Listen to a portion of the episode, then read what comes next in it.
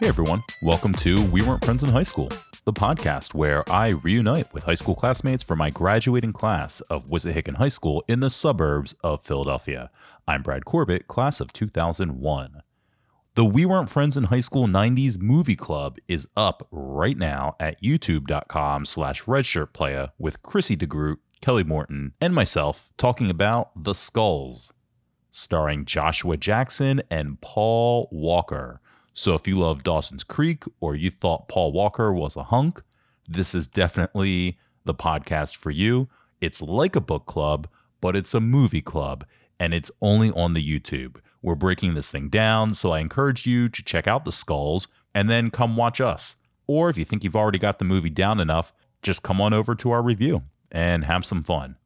In addition, I want to thank Kim Kosh, aka Kim Clauder, for episode 213 I heard from a lot of people that really enjoyed our conversation, especially people with theater memories in and out of Wissahickon. Like I said in that episode, I enjoy opening that compartment of my brain again. That and some of the spiciness of the drama world are a couple reasons why you should check out that episode in the archives if you haven't, 213 with Kimberly Kosh.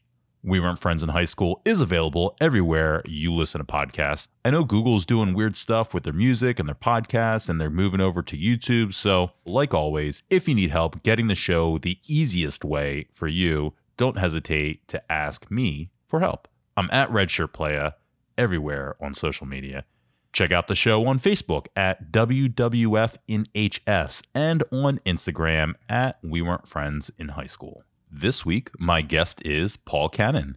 I remember Paul from Homeroom, but I never hung out with Paul socially. I didn't really know what we were going to get into, and to my surprise, Paul had some emotions that he had been holding on to, and this was an opportunity to let them out a little bit. So let's just get right into it. Here's my talk with Paul Cannon. I got you got yours in the background. Well, you did sign mine, by the way, and I'm going to touch on that as well. Okay, awesome. I think it's, I think it's a, a little telling of our relationship. Oh no, I'm so. Oh god, I'm so nervous. nothing bad, nothing bad. Um, but yeah, no. But yeah, whenever you're ready. Um, oh, we're doing it. Oh, yeah. we're already. Oh, what, what do you have? Recording? Oh yeah, I see there. I didn't see it up there. But yeah, you know, might as well. Are you doing anything? Too? Uh, so it's funny, you know, I had just had uh, I was doing a little bit of work before we started, but give me a second. I will I will pour something. But no red shirt, just red pants. Leisure, I'm in leisure wear right now. well, you got to celebrate the Eagles, man. They, they're the, the best of the worst. So I'm wearing Eagles gear, but I've got to be honest. Uh, I'm posing. Uh, in no way am I watching football this year. Um, I have like so little interest.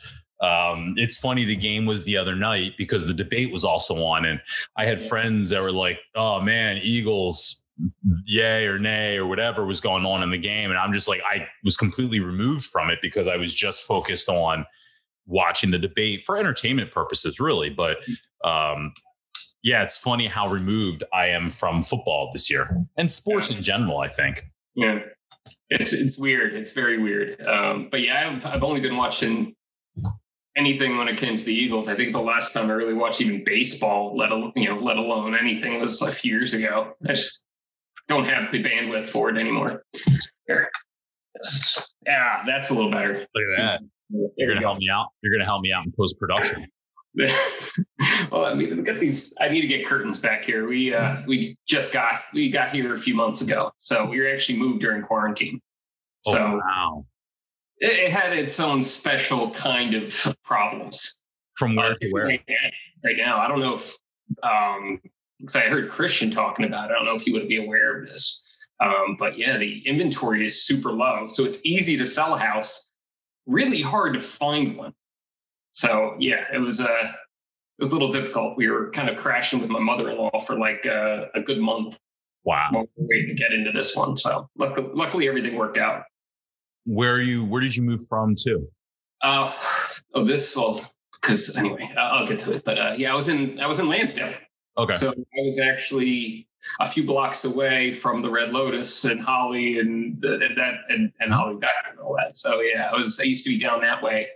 Um, and yeah, like my wife's like, with this COVID thing happening, it's like, well, should we stay here? Should we go? I mean, we we were in this kind of three year plan, like two like a year into a three year plan of moving out, and we're like, what if we just do it now? Well, the, the daughter's to go into kindergarten, we'll do it up here. And then like, and this was during COVID. Maybe we just really didn't think about it too much. But it's like, well, the kids are not going to actually be in classes. They're not going to meet anybody. So I mean, she's she's doing. They're all doing virtual stuff right now. So uh, it's uh, maybe we could have waited a year, maybe not. But we might have been the same kind of situation again. So now we're up in Allentown area. Oh, okay. Yeah, that's a big. Uh, that is a big move. Yeah, it's, it's 45 minutes. Not, not a huge move, but um, my my parents were on a two or three year plan of moving down to Delaware, and they were in Bluebell. So it's we would have lost any kind of extra help we could have asked for. Now with COVID too, we're up here and we can we can ask for some help, but not so much because I'm going to have to you know go see people and travel and what have you too. So I always got to be be careful as well. Well, Paul, it's funny because, you know, in thinking back, it's like another one of these ones where it's like, I kind of remember you. Um, I remember you always around in school. And I definitely remember like, I just did one with Dustin Canner. And I remember, you know, we were all in homeroom together senior yeah. year.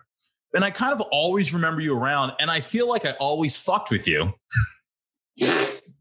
Not like a not a, in a bad way, maybe. But. Yeah, no, not a bad way. But I feel like you were just always kind of like in my um in my space. You know, like I, I've talked about not feeling comfortable enough to talk to certain people because I felt like you know we weren't in the same realm and so but i felt like you were in in a realm with me where i could like you know say shit or and so that's why i'm very curious what was actually what i wrote in your yearbook okay you want to re- want me to go i'm going it would cure my it would yeah it would cure my curiosity right away. I'm curious if I actually signed yours or not because I don't know if I have a memory of that or the fact that you made and I'll, I'll, I'll ask you in a second, but um, yeah, let's go backwards in the show here. Uh, if if you even had it with you, you're like, ah, oh, just give it to me, or um, it's somewhere else doing something, and it may have happened in in that homeroom because yeah, um, exactly. Everyone, at least in that homeroom, is always the C's or B's, C's, D's mm-hmm. uh, people.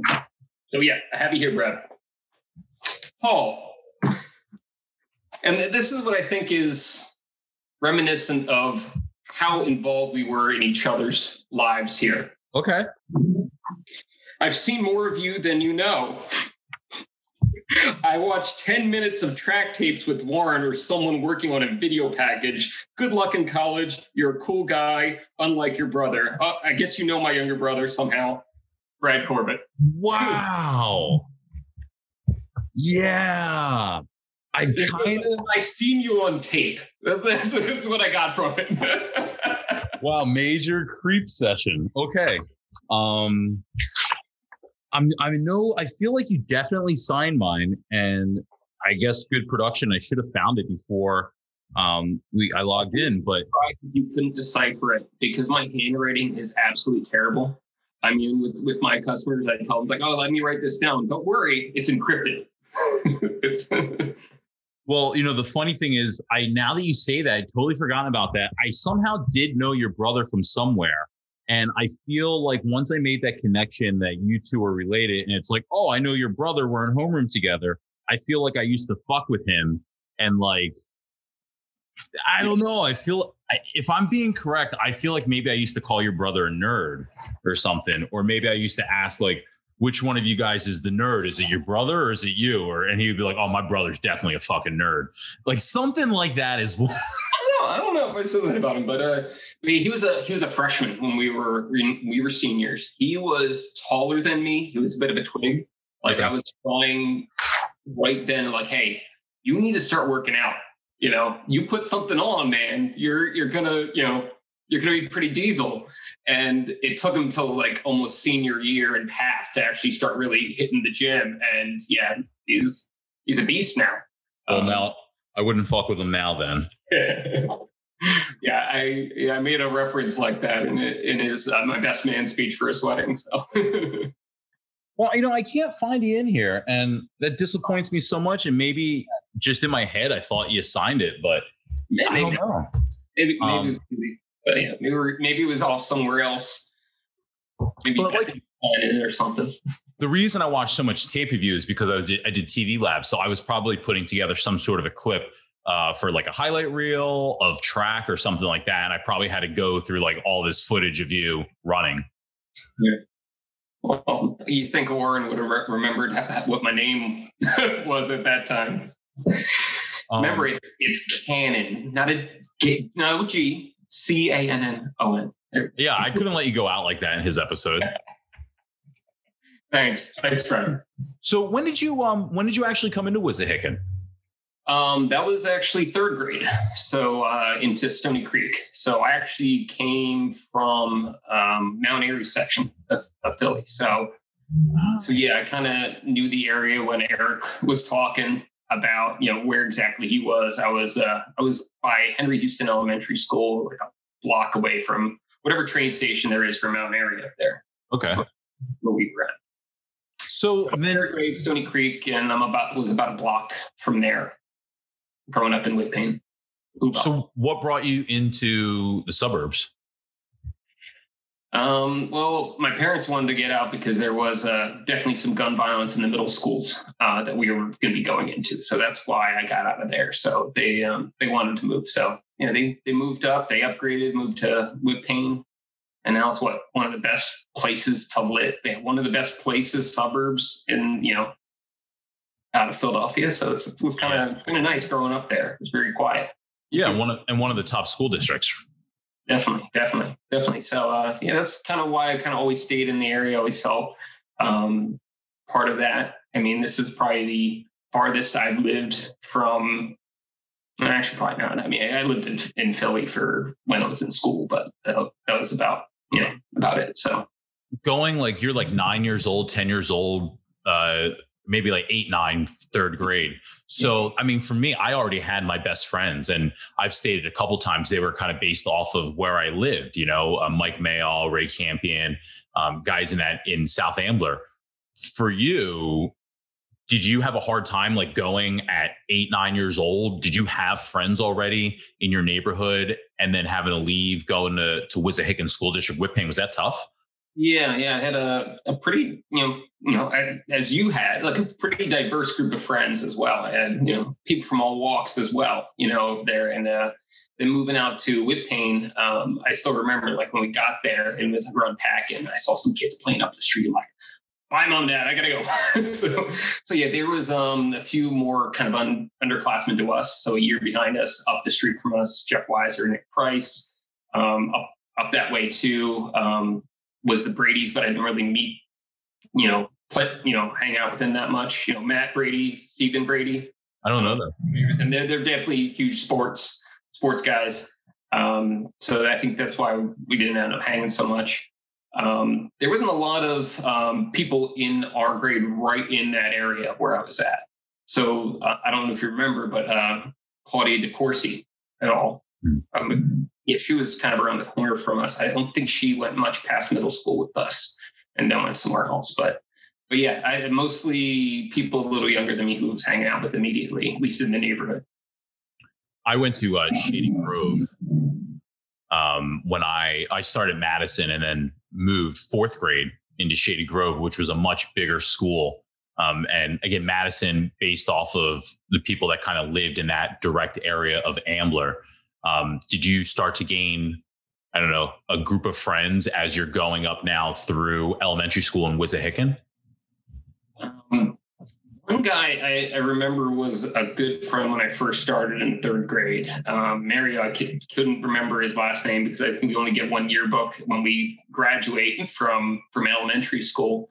Um, he wasn't there that long, but I started really kind of getting into a group of friends uh, once uh, I started getting into scouts. So I started doing Cub Scouts. So yeah, I, I caught that you, you did that too as Yeah. well. You, how, how far did you go?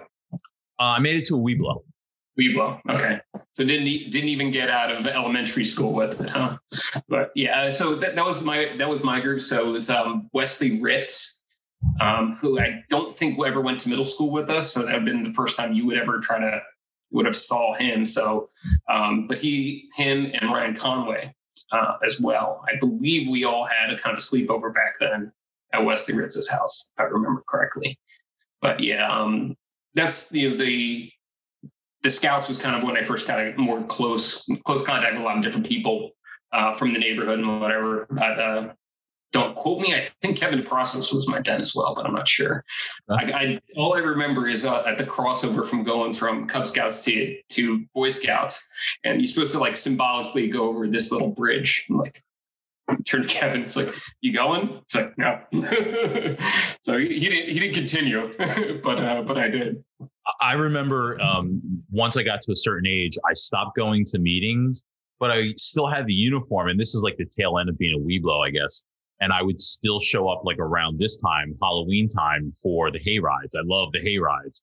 And it became a point where like that was all I really liked about being a Cub Scout was was the hay rides. I missed the whole meaning, the purpose behind the organization, I think, at some point during my youth. Yeah. I think it's a really good program. I I you know just like Warren did, I, I, I took it all the way to the end. So yeah, I'm an Eagle Scout myself as well. Um, so I really, I really enjoyed it. I got the most out of it, and it's, it's a shame to you know continue with it because there's definitely a lot of experiences through there that you you just don't get as easily just doing it yourself. There's already you know infrastructure and people helping you to kind of do these these fun things that are once in a kind of a lifetime things. Um, if you want me to go into it, I can I can go into that. Yeah. Okay. Um, so back up. So we cross over. We're out of. I don't even. I, I don't remember the pack number. Um, I think it was pack six, maybe out of, out Creek. Um, but we went to um, a pack. I'm sorry, a troop up in Plymouth Meeting. So it's like 20 minutes away. It's the closest troop. Um, me, I know Ryan Conway went. Um, Stephen Sellers was was was in that that that troop as well. Even um, Matt Gregor, uh, Ryan Conway's older brother Neil was in it as well. Um, Keyshawn even joined at some point. I don't think he was in in Cub Scouts, if I remember correctly. So please, someone correct me if I'm wrong on that. Um, but but yeah, uh, there was a group up there, and we get to go. Like there was a camping trip nearly every month, even in the winter. Mm-hmm. you're camping in cold weather. You are, you know, the high adventure activities, doing like some canoeing down the, the Delaware River, doing like gates and and and speed races on the canals. Um, I did even a uh, thing called Sea Base as well, which was basically going to Islamorada, taking a uh, going with a captain, and you're basically manning the sailboat to get you down to Key West and come back. So it's like a three or four day trip and on a boat when you're sleeping on this boat too and helping run it and all this stuff. And how old are you while you're doing that? It's like 15, 16. Wow. Yeah. So it's fun. It's, it's some fun activities. And uh, the one I'll always remember is is Philmont. I don't know if you've ever heard of of that or come across it, but um, it's basically a big reserve gifted to the scouts, I believe, in Colorado, um, where it's, uh, I, I can't even guess how many acres it is, and I'll be wrong. Um, but yeah, you end up basically backpacking for a five, six day trip, doing something like 100 miles in a backpack around this this area. You know, panning for gold, doing lumberjack activities, uh, climbing climbing mountains and and such. And so yeah, it was it was a good time. See, I I didn't give it enough of a chance because you know, I think when I stopped, it was like we would do camping, but I feel like it would be like once a year, maybe twice a year, and it would be in a cabin. Yeah, it would be it would be in a cabin, um, and you know, it would basically be like cooking hot dogs and marshmallows, and it would be like twenty kids. It felt like, and it was fun, but it was just like a weekend away of like not watching TV and you didn't I, I didn't really learn much. I remember like you would go you would go shoot a rifle, like a BB gun or something. Yeah. Um and you know, fish. Like it wasn't like learning a whole bunch of stuff. It was certainly wasn't like what you were experiencing. And I don't even remember like adventurous stuff to earn patches or anything like that. It was like, oh, hey, you did something and guess what? You got a patch afterwards. Oh, I did. Okay. I think at that age, and my son's going through it right now, um, and I've been his den leader, and now my daughter's starting it as well. So um, but yeah, I mean, I think it's to, to try to help mold them into this is how you take care of yourself. This is how you you uh, react, you act, and be a good person. It's kind of trying to help mold kids in, in that regard.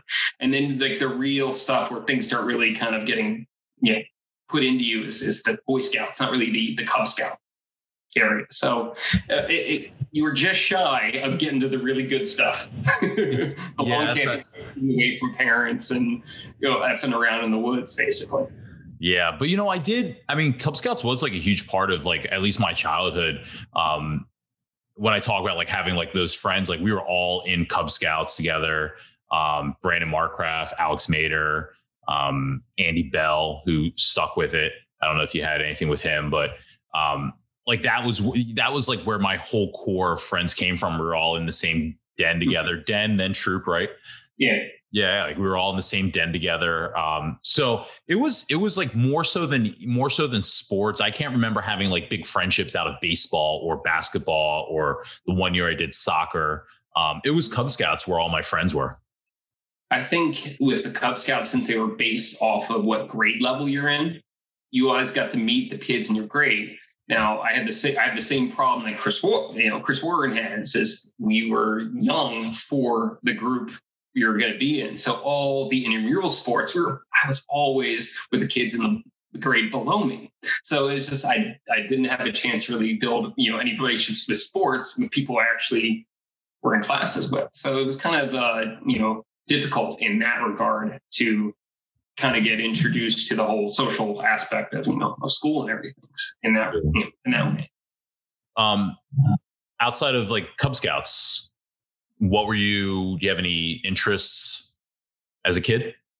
Um, I didn't enjoy uh, the art art classes and what have you there. Um, but yes, Scouts was kind of a, a, big part of that. I mean, my, my dad's an Eagle Scout too, so it's kind of the cycle continues, obviously, and uh, hopefully my son will, will want to do it too and continue with it. But um, but yeah, Scouts was a bit a big part of it for a long while. We, we didn't do the church or didn't do church stuff, and yeah, just kept going with with school and and uh, and uh, and Scouts. And, and, you know, intramural sports like soccer and, and baseball, I did those too. So yeah, were you a big were you a big like Philadelphia sports fan? I, th- I think I remember being really unweird, weirdly into baseball as a kid like weirdly into baseball, like collect the card collecting, which was like big, big thing to do around that time. Like, yeah. you know, 90, you know, 93, 94, doing, doing all that. We all thought we were making money. Got the Beckett, uh, you know, uh, price guides. Like, oh, my cards are worth this much now. Woo-hoo. Buck 78. What? yeah.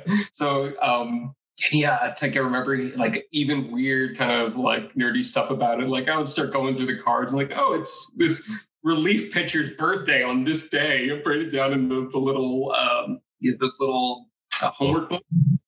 I had one of those. I put it in there for some odd reason. I remember doing that.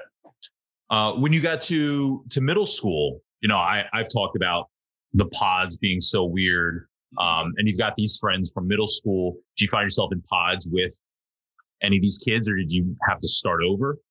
Uh, it's completely new, completely new. So, I mean, the yeah, it, it, it kind of is what it is there. But yeah, as I was saying, like one of my best friends was Wesley Retson eating, go to our middle school. He went to St. Helena's and kind of did the Catholic school route um, for a lot of that. So um, I didn't really have much with him, um, who I ended up really kind of hanging out with and I think it's just because he was he was also on my bus and he was you know just a, a, few roads away as well was uh, Matt Smith. Oh yeah, yeah. Um, so yeah, me and him started hanging out, and it was like nearly every day after school, kind of hanging out once I was done all stuff. And yeah, he was kind of the one I hung out with, particularly on the weekends and what have you too, get in trouble with. Um, for middle school, I mean, I know you did. Um, I know you did track in high school mm-hmm. for like the, I guess the last three years. Um, were you doing any sports or any activities in middle school? Uh, I did the I did do the track team then, um, and I think there I tried to do sprinting instead, and then didn't realize, and then basically gave up on it a little bit for like my first freshman year. I did like almost nothing. I think I tried to go out for spring track and tried uh, sprinting again, and you know, mid level area. You know, bad, not not great, not great. Um, I also found that the more stuff I did, the the better my grades got because I got I had to really budget my time. So was, every time I was really after school, I had to make sure I got as much crap done I could on the weekends when I when I had the time to do it. Hmm. Um, so I stopped. You know, I did track, I'm like, oh well, I might as well continue running. I'll do cross country. Um, and yeah, like the the first race, um, I was in the novice race. So when you're in sorry when you're in a like invitationals which is the first things that happen really um, when you're doing track um, sorry doing cross country um, there's three different races um, one's novice which is this is your first year doing it so get out there do what you can um, first time doing it um, then there's JV, which is uh, like a non-score kind of thing, you can win. Maybe you can win a JV team medal. I'm not sure, but you could also win the varsity one, which the varsity race is based off of how many people actually really finish in the high level there. Um, so first novice race, I came in fourth and fourth in there, and I was also fourth on the team, on the cross country team after that one race as right. well. So I actually was really good at it. Um, I didn't know if there were five people on the team or. What's that? I didn't know if there were only five people on the team.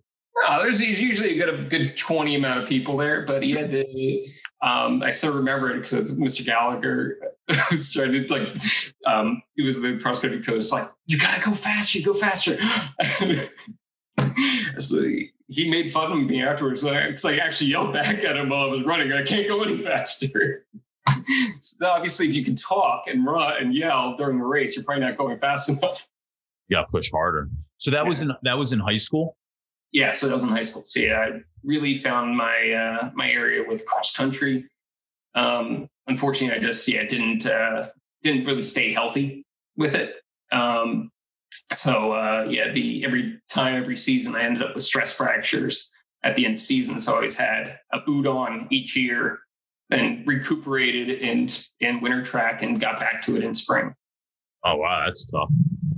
It, it was, it was, but I mean, I I I did very well in it. I mean, uh, it was always varsity in it, and uh, actually made all league uh, for cross country as well. So it was first team all league for cross country. So top twenty in our league for cross country, um, among other schools as well. You know, Paige Miller was the fastest girl in the world. Were you the fastest boy in the world? Can we say that? Can we put this Absolutely on the? Not. Absolutely not. Absolutely. Put that on the tag. Uh, no, no, no. Uh, the only the only thing I could say is that when I was healthy, Paige never beat me. That, that's oh. that's well, Paige, Paige was really good. I mean, she was I think she was always below 18 minutes. Um, like I'm always around like 17 and a half minutes for the 5K that we did. So I was I was decent. I was decent. I just could not stay healthy, and it just, continues to today, not being able to continue with it as best. Oh, I, I was gonna say because I was saying maybe we need to have like a, a rematch for the 2021 reunion. Uh, once we get these travel restrictions up, maybe we need to get the two of you on a on a starting line and. Well, technically, that happens every year. There is a, an alumni meet every year. It's always right around my birthday. So I always know when it is. I don't even need to make sure I have an email for it, but it's always right around my birthday. Um, and uh, they get everyone to come that, that wants to go for the race and or be part of the meet. So girls, guys, um, they come to the school and we we run the course again. Oh, do that, but yeah, we do that every every uh, like all around August 17th. When you're going um when you're going from middle school to high school, um, that's like a huge jump. I feel like everyone kind of like makes a change. Um, for you, big change going from middle school to high school as far as like what your social life is like and um, well, there, middle school to high school, at least um, at that point, I believe you also start, you know, you know the the scouts as well. So the scouting was was a big part. So every kind of ne- nearly one weekend a month, we were out camping doing something. So wow, um, towards yeah, I, I, was by far the biggest offender of going every time almost. Um, how do you I, camp with a How do you camp with a boot on with a splint on your boot on your foot? Yeah, it's it actually makes it easier to get around. You're less likely to twist your ankle. Okay. Um, no, it, it you know I think I think scouting is just kind of people who like to be outside, who like to. Um, I used to always say people who like to start fires. Uh, so you you spend like half your day just building up a big bonfire and then lighting it that night.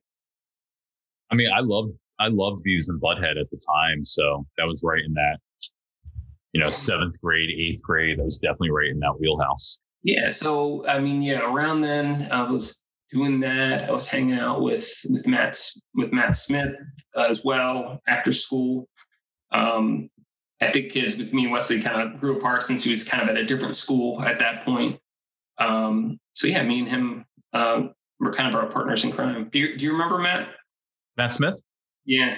Yeah, yeah, absolutely. Um, you know, I remember I remember a lot of different things about Matt Smith.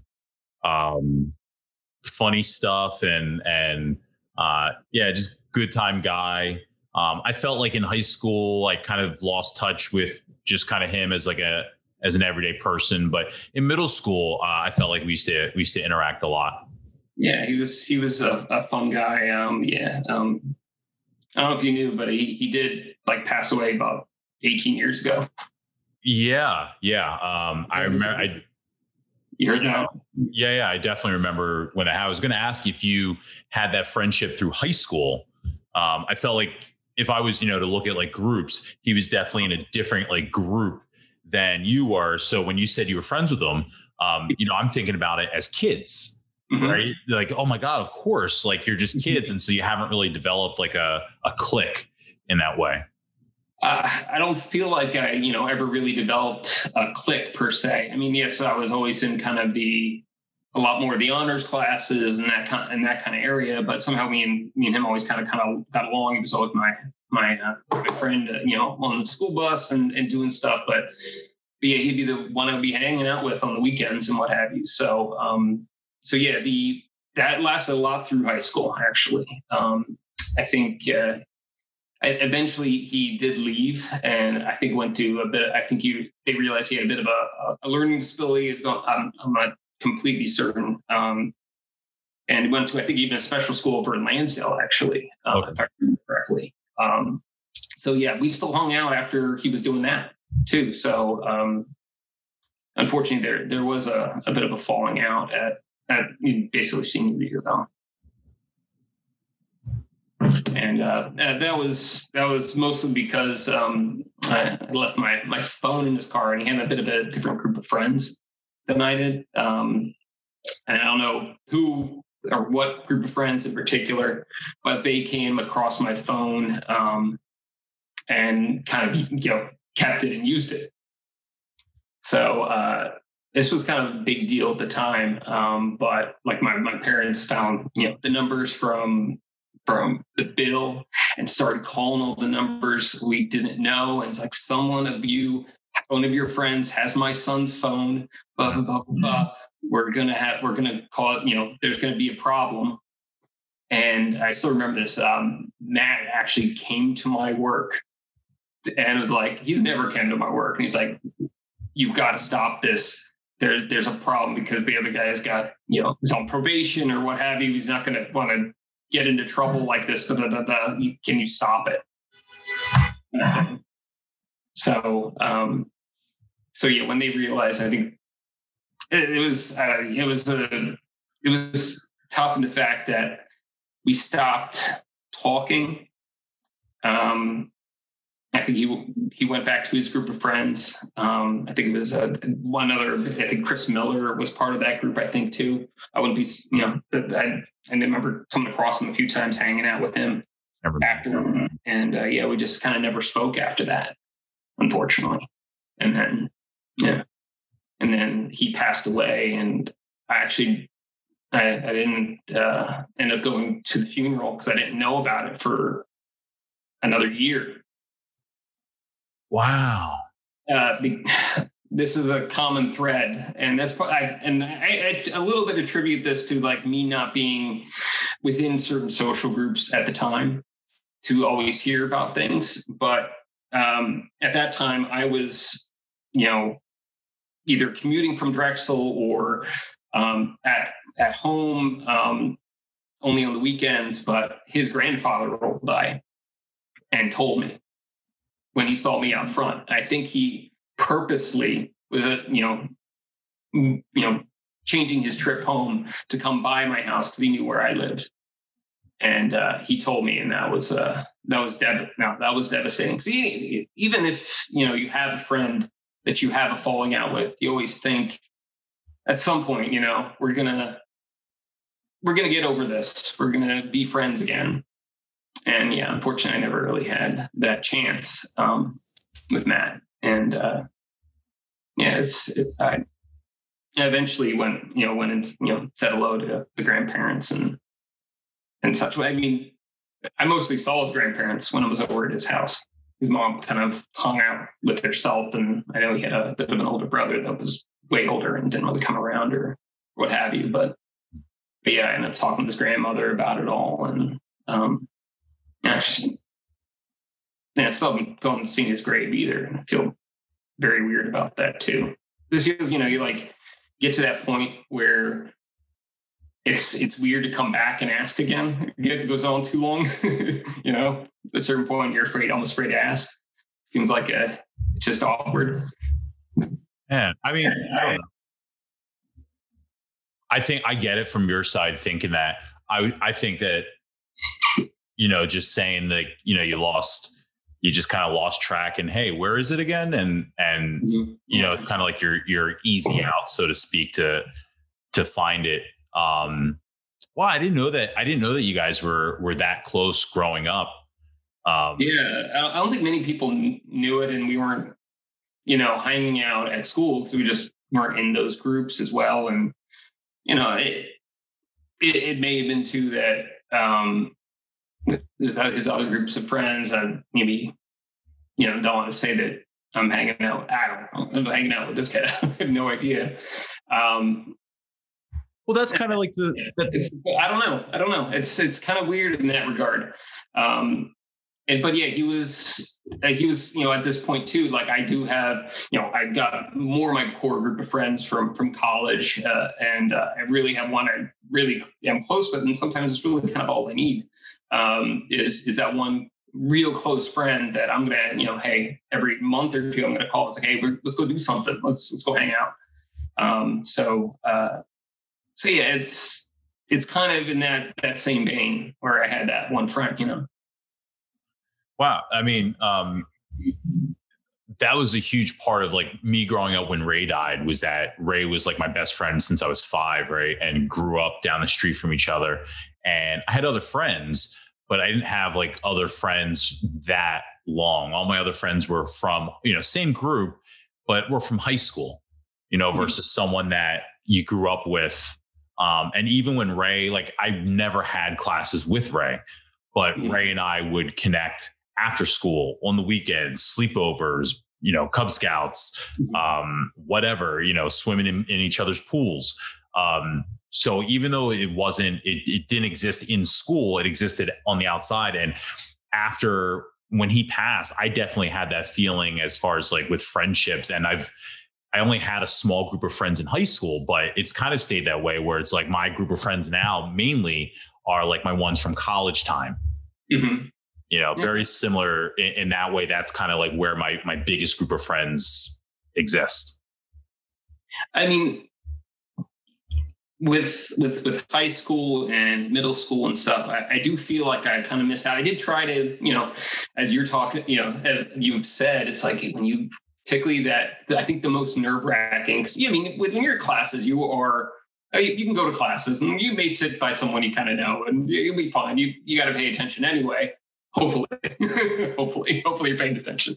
Um, but uh but then when it comes to like the socializing and then going to lunch it's like oh ah, what the fuck am I going to sit with? Who am I going to sit with that I'm going to just like at least feel like I'm I'm part of you know hanging out, having a good okay enough time, and that is always the the worst part of the day. At least the new, of the new what new schedule, whatever it was, um, going into lunch, and then it's like, what, um, who am I going to freaking sit with? I was just talking about this with with I think it was Kim Clauder um, mm-hmm. where she was saying like that is, and I guess I never, I always thought it was just me, but even Oma talked about when he first came to Wissahickon from England and he like ate, I think he said he ate like uh, in the bathroom or something like, um, um, for like his first year because he didn't know. And I, for me, again, I didn't have classes with like Ray or, or Josh or Scott. Um, and so every year we weren't in the same, not even the same lunch. I'd have to try and yeah, look in and all right, who don't I argue with? Who who who doesn't say shut the fuck up, Corbett? Like like who's safe? And um, girls were always out. I didn't have like relationships with girls in that way. Um, it all it would have to be a blended group, but I would have to find like it would take a little bit to find like a Sean Higgins uh, or like a Justin Duffner, Matt Osga, uh, a group that like I felt comfortable enough not getting, I guess, shamed. you know, did you I don't know. I guess did you feel like um did you feel like what do you think would happen if you sat down with someone you weren't?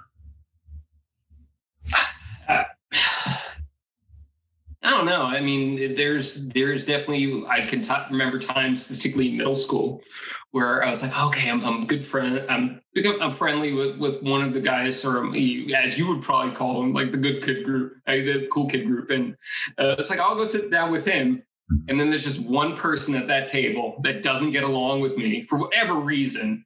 And it could be made up, it could be just they wouldn't have power or what have you. And then I just get a stare. you know, and so, I mean, if, if you want to go look at middle school, oh, uh, the, the, the style anyway, uh, Jesus, what was I thinking in regards to a bunch of different things with my personal choices back then, in regards to the way I looked? Oh, ridiculous and it changed a few different times over the over. What was what was going on? What you what? what oh, was you know the you know the standard kind of you know split down the middle bowl cut. Oh, the bowl cut, yeah. The the glasses then too, because I think I in uh, sixth grade is when I really realized I I really had a, a sight problem in particular, I still remember it was like in French class where everyone's kind of yelling out colors of arms that she runs, she yells out a number and like, oh, tell me the color of the arm. I'm like, I can't see shit from back here. So yeah, I, yeah, I think uh, I needed to go sit up with uh, Kate Mold. I Kate Mold was I think always at the front of the class, but she had a bit of a uh, I think I remember a bit of a sight problem as well too. I'm like, oh my god, I'm going to need glasses now. This is not going to help at all. Did you think? Did you think that you had a nerd persona? Is that why? I mean, when you say you don't think that's going to help at all, do you mean like your like persona? I, so. I mean, I was I was a twig back then too. I mean, I when I graduated, it was like a you know five seven, 130 pounds. You know, it's just I was small in general too. But yeah, I was also good as and decent at school, and um, that that can be attributed to to things. I mean, I probably could have gone a different way, uh, definitely, um, because like back in elementary school, um, I was actually diagnosed with ADD, so I actually had to start taking medicine for that, and um, so and it wasn't. There's two classes here, just so you know as well. There's ADD, which is the attention issue, and then there's ADHD, which is a hyperactivity dish, issue too, which, right. you know, I think you'd technically be treated with the same kind of medication. But everyone just heard ADHD. They're like, oh, oh, he's hyper, man. Don't, you know. Mm-hmm. So if, so it felt particularly in, you know, you know, not elementary schools. That was about fourth grade. You know, particularly in um, in middle school. Um, I felt definitely two different people uh, on it and off, you know, or I got anxiety about, you know, okay, my, I know at this point my day is about done with my medication. Am I going to make an ass of myself, you know, or something like that? Um, wow. And yeah, I mean, and also part of that too was that I was having, um, I had also taken at lunch. It was, it was only a four hour pill at that point. Right. So I always had to leave at lunch to get my next one. And so I'd finish my day. Uh, and I think I made a very bad miscalculation of actually telling people what I was going to go do, why I was leaving lunch to go to the nurse's office and what have you. So I just, you know, this whole show, I'm just, you know, kind of looking back, I'm like, oh my god, who who was I friends with? Who did I like? Who wrote my yearbook? And in one of the middle school ones, it, I swear, at least a quarter of the inscriptions like, oh, don't get too hyper, don't do this.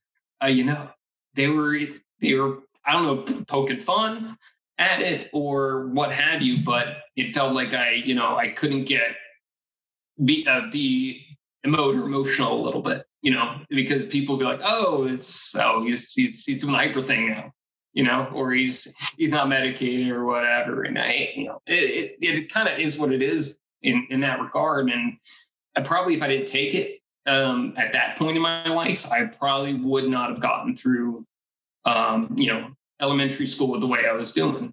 Because um, yeah, my in fourth grade, my you know third grade, fourth grade, my grades were just dive bombing. I could not pay attention to class and what have you.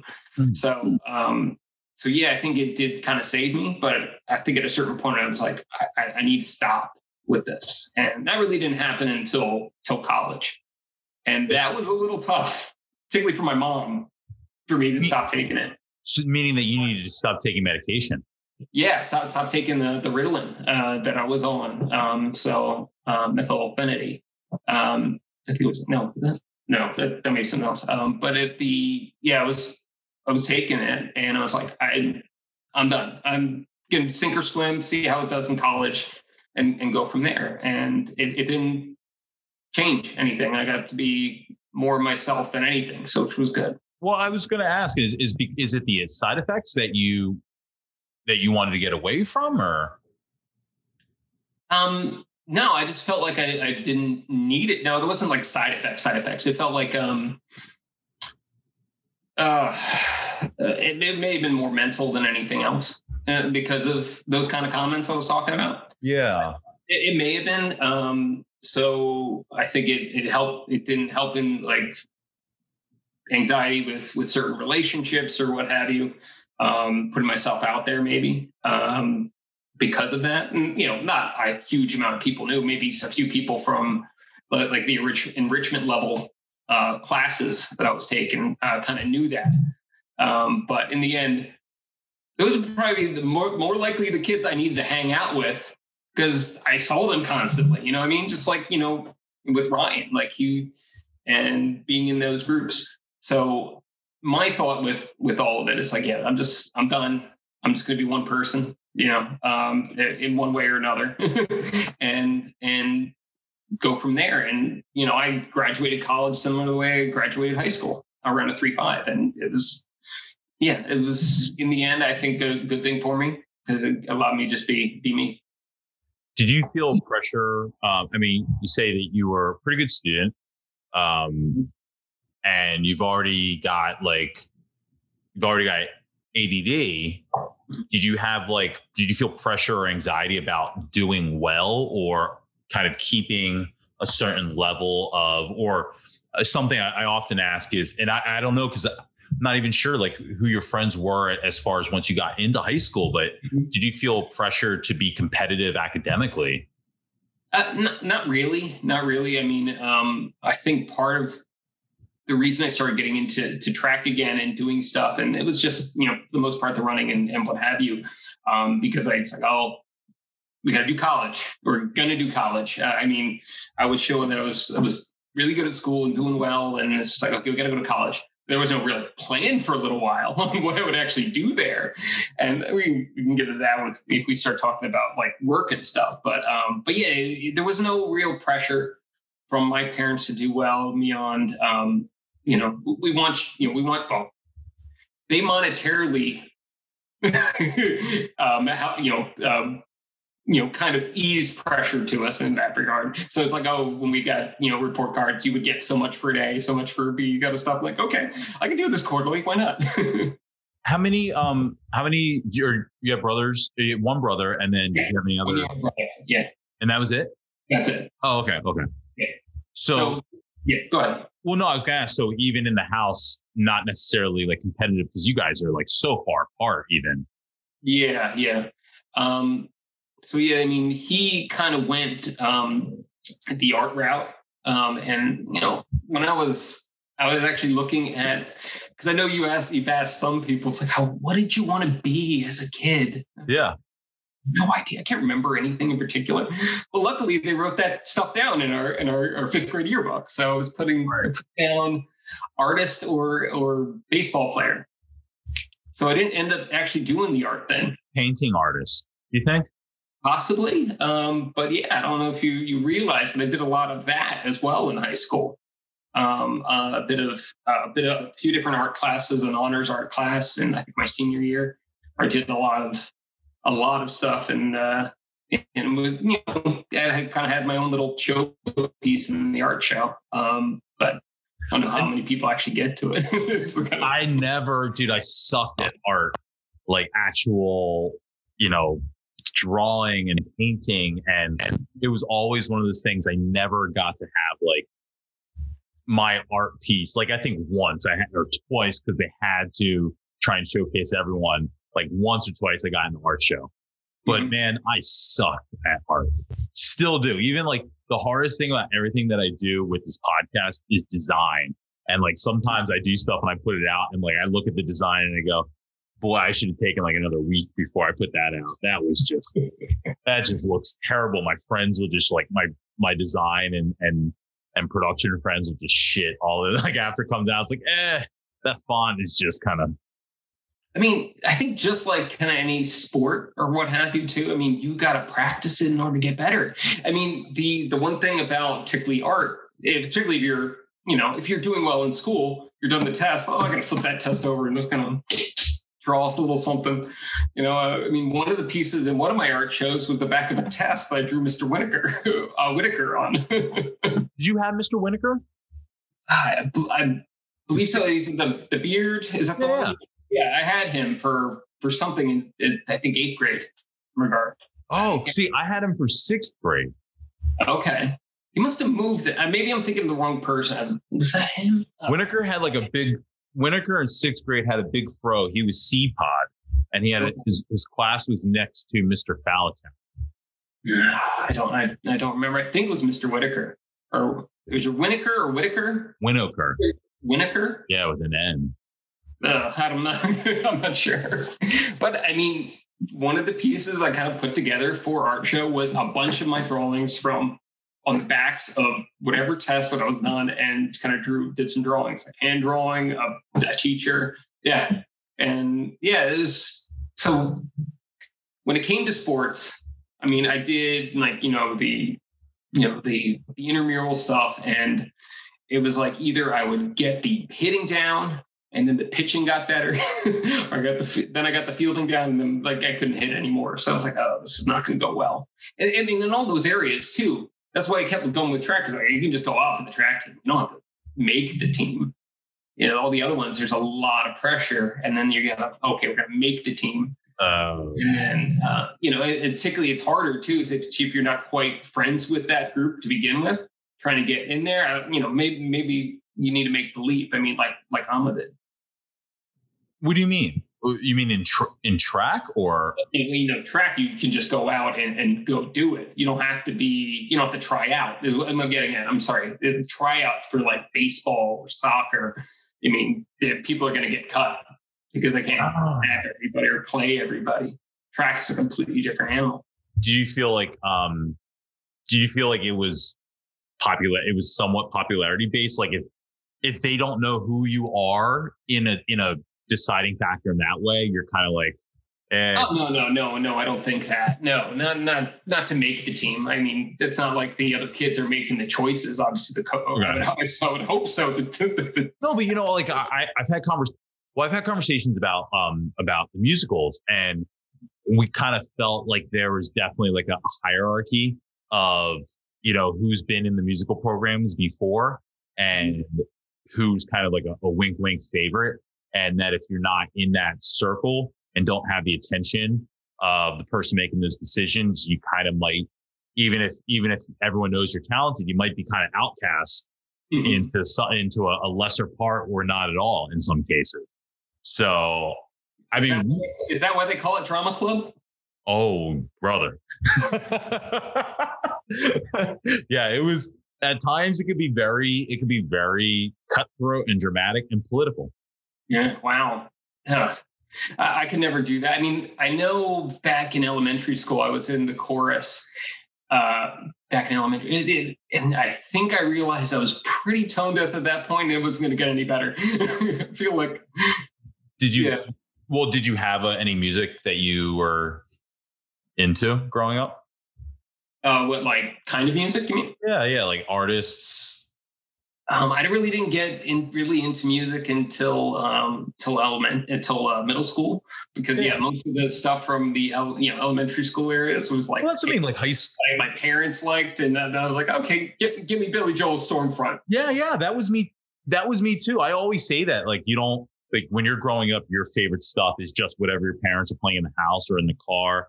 And for me, like it wasn't until fourth grade when I I discovered like Kris Kross and MC Hammer that I started getting my own my own taste. But no, like like middle school, high school era, you have yeah. like artists. Yeah, that was um I started off with like uh, you know, that Green Day and and 311, that kind of time that kind of time because it was, you know, 95. They were like starting to become like pretty big bands. And um particularly because I was hanging out with with Matt Smith, he was trying to get me into the music he listened to. I don't know if you remember him, but he pretty much always wore a band t-shirt, no matter what. It was like Korn, Pantera. You tried hard on, particularly on Pantera. I was like, mm, I don't know, uh, but I, I, did like Korn for a bit. Jonathan Davis has, has, quite a range. If you ever listen, really listen to some, everyone liked Korn. Yeah, Korn but, uh, was big then. That didn't stick. I mean, but yeah, the the band I go back to was was Green Day. It really was. Um, until I saw them recently, and then uh, I was like, I like the three piece the immediate the, the beginning group. Three piece three guys making music. It was good. Uh, when i was i thought i think i saw them for uh, a few years ago and they're like there's like already 10 people on stage. And like come meet the new guy of green day. I'm like you gotta be kidding my, Green, my Green Day memory in uh, sixth grade, I, uh, my biggest Green Day memory at least, is always goes back to sixth grade when we went to the Poconos. And when I come around was like the hot single. Mm-hmm. And yeah. everyone, that's when all the kids had the hair with the, sh- it was shaved around the sides and underneath so that you just had like the hair slicked back, kind of like uh, Roger in Doug. And you would headbang and just this piece of your head had hair. And all the kids were just flopping their hair right? Like just oh. when I come around. I hope YouTube doesn't take that off. Oh, no, I, I, never did that. Not no, I, I I grew my hair long in like college for a bit, and then for like a week I had a mohawk that was like this long, just for fun. Just for. I went to Costco with that, and just like I just wanted to see the, pe- the look on people's faces at the time. yeah, that, that didn't last too too long though. Um, but yeah, I, I tried the whole kind of skater look for a bit too, and was, oh, it, I got a felt like I, I got a look once, and it was like from someone I really liked, and I was like, oh, I, I that was not good, not a good look. And I was like, oh, I, I, oh, I went home and like, I got to buy new clothes tomorrow, mom. I'm done. so did you did you date then in in high school? Uh, a little bit, a little bit. Um, it was if it was anyone in school, it was under, it was I think one underclassman, um, uh, one one lower than us, and um, and then people I worked with at the time. So um, so yeah, the people I brought to proms were uh, you know were girls I was dating, and yeah, they were from other schools. Where did you work? to start off with, I worked at the Giant in Blue Bell. So I, I kind of wish I worked at the Clemens from everyone who's been talking. I mean, everyone was there. I could have been in the in groups if I was just there. I thought you were going to say, you had a little bit of a smirk. And I was like, are you going to say Clemens? No, but it's like, why didn't I go over there? Granted, I, with Giant, I probably could have drove my ride my bike there. Clemens, not so much. So you were the giant in the shopping center with the blockbuster across from the Double T Diner. Yeah, exactly, exactly. So I was there for about a, a year or so, and then uh, I went uh, deeper into East Norriton, and then I was started working at Applebee's. Oh yeah.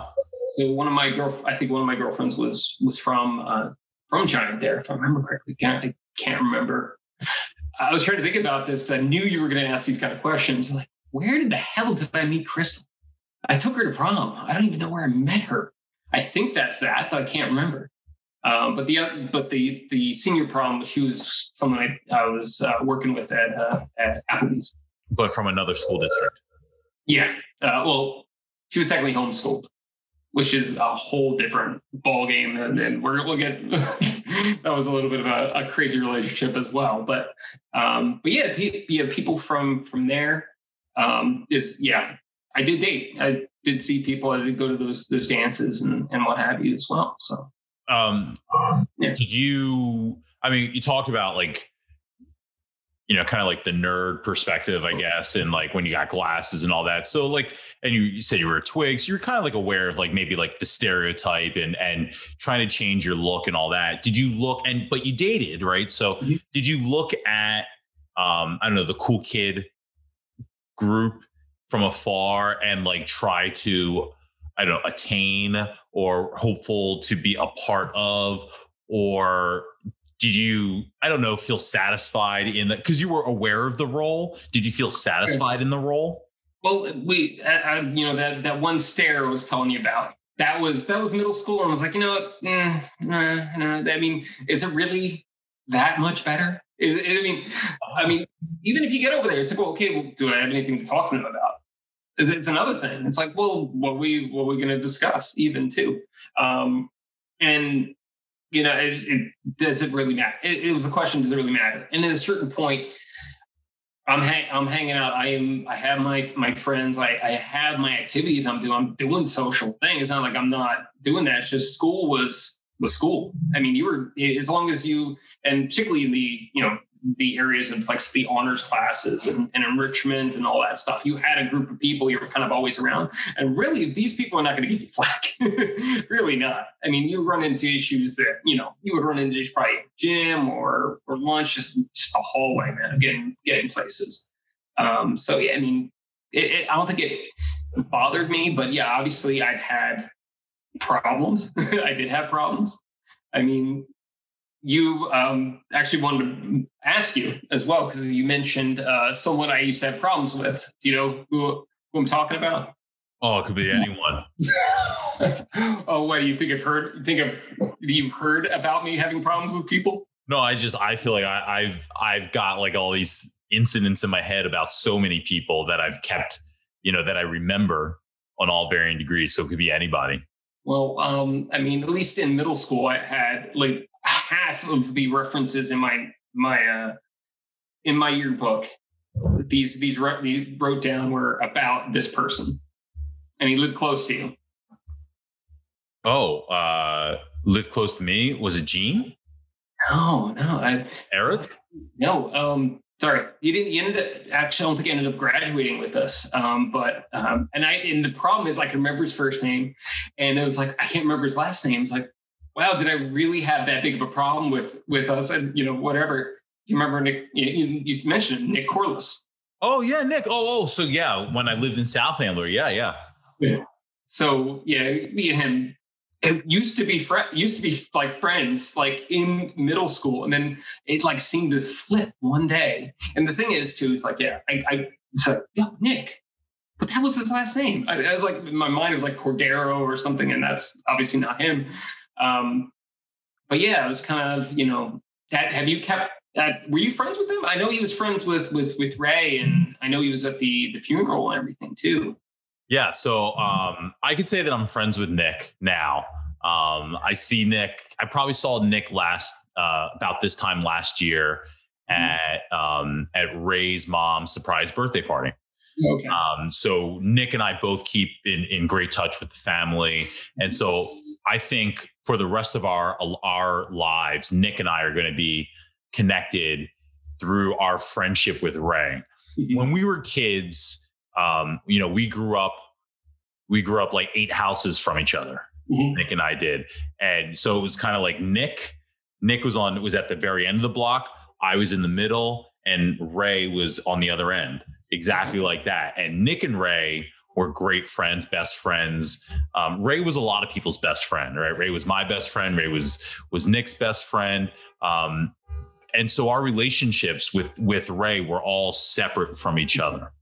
Yeah. And is that going off? Can you hear that? Yeah, a little bit, a little bit. Right. All right, now it's gone.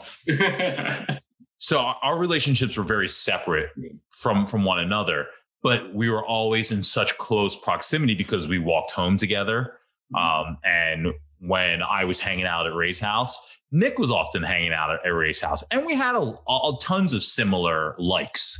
Mhm. Um, but we were different kids, and the neighborhood was a breeding ground for juvenile conflict. I don't know if it was in a bad way, but exactly like what you would see on TV. Hey, this guy said this. This guy said this. Yo, you gonna just let that go? And so and you got a full full episode of The Wire written right there, right? it's you know you have to yeah you, you know you've gotta you you fight it out. And um nick and i'll say this nick had it worse than i did in the neighborhood. Um i I often think about or at least i think um you know i was a biracial kid white mom black dad in a predominantly black part of ambler. And um you know generally felt like it- i didn't have much problem but I would get picked on from time to time, but my dad was really was a scary black dude, and you know, at most, I you know, I would I knew how to avoid shit. Mhm. Nick was a, came from a big family of all white kids, all boys, um, in a predominantly black neighborhood.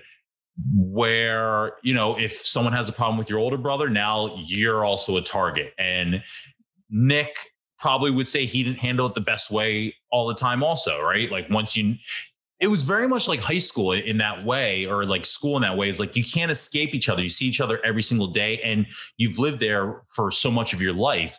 Um, so nick i feel was like in constant conflict. So i think nick was always a target to be placed in some in, in conflict with other people because they would get bored right? Oh well we were fucking with nick here this day and that day. Now let's put brad in there. And i was easy to bite. I was Mhm. short tempered um, i like to act like i was tough. Uh, and so nick and i often would would have conflict about stuff. Mhm. um, and nick was tougher than i was. And so you know yeah we would have those those issues but would always through ray not be allowed to completely forget about each other. Plus the fact that we did live at you know eight eight houses from each other. Um I'll have to say, I mean, it's it. It was probably the you know the dumbest thing at the time. I mean, it was fucking like seventh, eighth grade. I think, I think we got a fight in like a, a math, uh, a computer class for some reason. Just he knocked, I think, off my glasses, and I think I realized that was my big like set off point. Like the glasses became this surrogate for myself, and the fact that someone fucked my glasses, then I go blind. Now I'm gonna, I'm gonna, I go, and it goes red. you know, um, and, you know, we were young, and it's probably, you know, it was stupid stuff. And I, I, you know, I wish him all the, you know, I wish him all the best. And, and I just wish, you know, I wish it was different. I, I wish we still had that, you know, friendship. But I think, particularly at that time too, there's also the glasses, people who used like their height to intimidate people, which was happening constantly, absolutely constantly. You just walk down the hall, someone's step in front of you. It's like, I'm bigger than you. you know, you get out of the way. No, you step in front of me. You just purposely did that. No, but um, but yeah, I mean, there's you know, I have, I would, I wish everyone absolutely that I had you know any kind of problem with, or they feel like they had a problem with me just because yeah, projecting or whatever. It's you know, it's it's dumb and. I kind of wish, you know, particularly from high school, that there was um, more reach out on all sides. You know, like um, like you talked you, you talked a bit about like hey you you know your your weekends of hanging out at, at home you know? Like i didn't really have a group like even like you have like i actually envy your group because you had a group to hang out with on those things. And i didn't really i mean i had matt at times and he was probably splitting his time between me and another group too. And um i kind of wish i it's like hey reached out like hey what are you guys up to? You know what are you doing you know, uh, and try to insert myself a little bit if I could have or tried. And, you know, at times I've, you know, I tried different groups and we're not quite a, quite a, a fit here or there. And I can relate a few stories for to illustrate if you'd like. yeah, how do you, how do you try different groups? Well, I mean, it would start at like lunch, you know, okay, well, I, you know, I know Ryan Conway from from Boy Scouts, and we hung out great on, on the scout trips. Uh, I'll sit with him and his group, and like his group was like Yuka. It was it was Jason Erb. It was um, Jim Paleo. I remember one lunch we are sitting there. And it's like let's let's let's play a game. And I'm like, oh, let's play the penis game. You know what penis game is? No. Penis game is, is just start saying the word penis louder than the other person. The person who says it the loudest and does not want to, you know, doesn't back down from repeating it is the winner. So now Ryan Conway is screaming penis in the middle of uh, of a lunch period, and like I'm like, oh my god, I don't want to get into trouble for this this kind of thing. it was like, wow, I, you know, I didn't. It was like, well, this this I'm uncomfortable. Uh, I don't know if I really want to be here anymore. you know? How far does it go? Because you know, for me, I would always kind of like, like I said, every year I'd start new for like lunch, but like you would hang out with. I'd find myself for like that year hanging out with Sean Higgins, or for that year hanging out with Justin Duffner. Would you hang out beyond lunch? Would you take it like into a social level? Not, not too, not too often. I mean, yeah, the based off of the, the definition you have given for friends, that that was Matt. That was Matt. That was um, maybe even at Ryan's house once, uh, Ryan Conway's house. Um, but it was like him and Wesley Ritz, and that was kind of it. And um, in the end, I kind of wish I made a bit of a a bit of more leap into you know other groups. And um, it, there's, I definitely regretted that right at the end. Right, absolutely right at the end we're you know we're at graduation. at graduation. Um, and i and we go through graduation and you all stand up you, you, you know go out you throw I, I, think i don't think we did it around our chairs. I think they're like oh go out here and and, and throw them and then and mingle or whatever. And then just um one one of uh, one girl and i i'm i'm kicking myself not remembering the name. Uh, i think she she dated Kevin DeProsperous, uh, or they were really close friends. Uh, they kind of had a similar style. But she like turns to me, he's like, Paul, we graduated. And I just, I just, I just start bawling. You know, I'm like the only one crying. I was like, I probably missed out on really kind of meeting some and really getting to know some other people other than, you know, maybe the people that were kind of in those classes with me part part of this whole thing. I mean, it maybe even partially selfish, and maybe other people won't do up the same thing. It's like I just want people to feel, feel like they kind of know me because I felt like people really didn't. You know, um, that you know, I like particularly when you know Tom got Tom Tom uh, Beal got on. He's like, does he even remember me? You know, and it's like, would people remember? You know, and you know what? Like tons of people remember Tom. Tons of people remember Tom. People hit me up right away, like, yo, I fucking know Tom. I know, I absolutely remember who Tom was. And I know people have hit Tom up like, I remember you, dude. Me, me.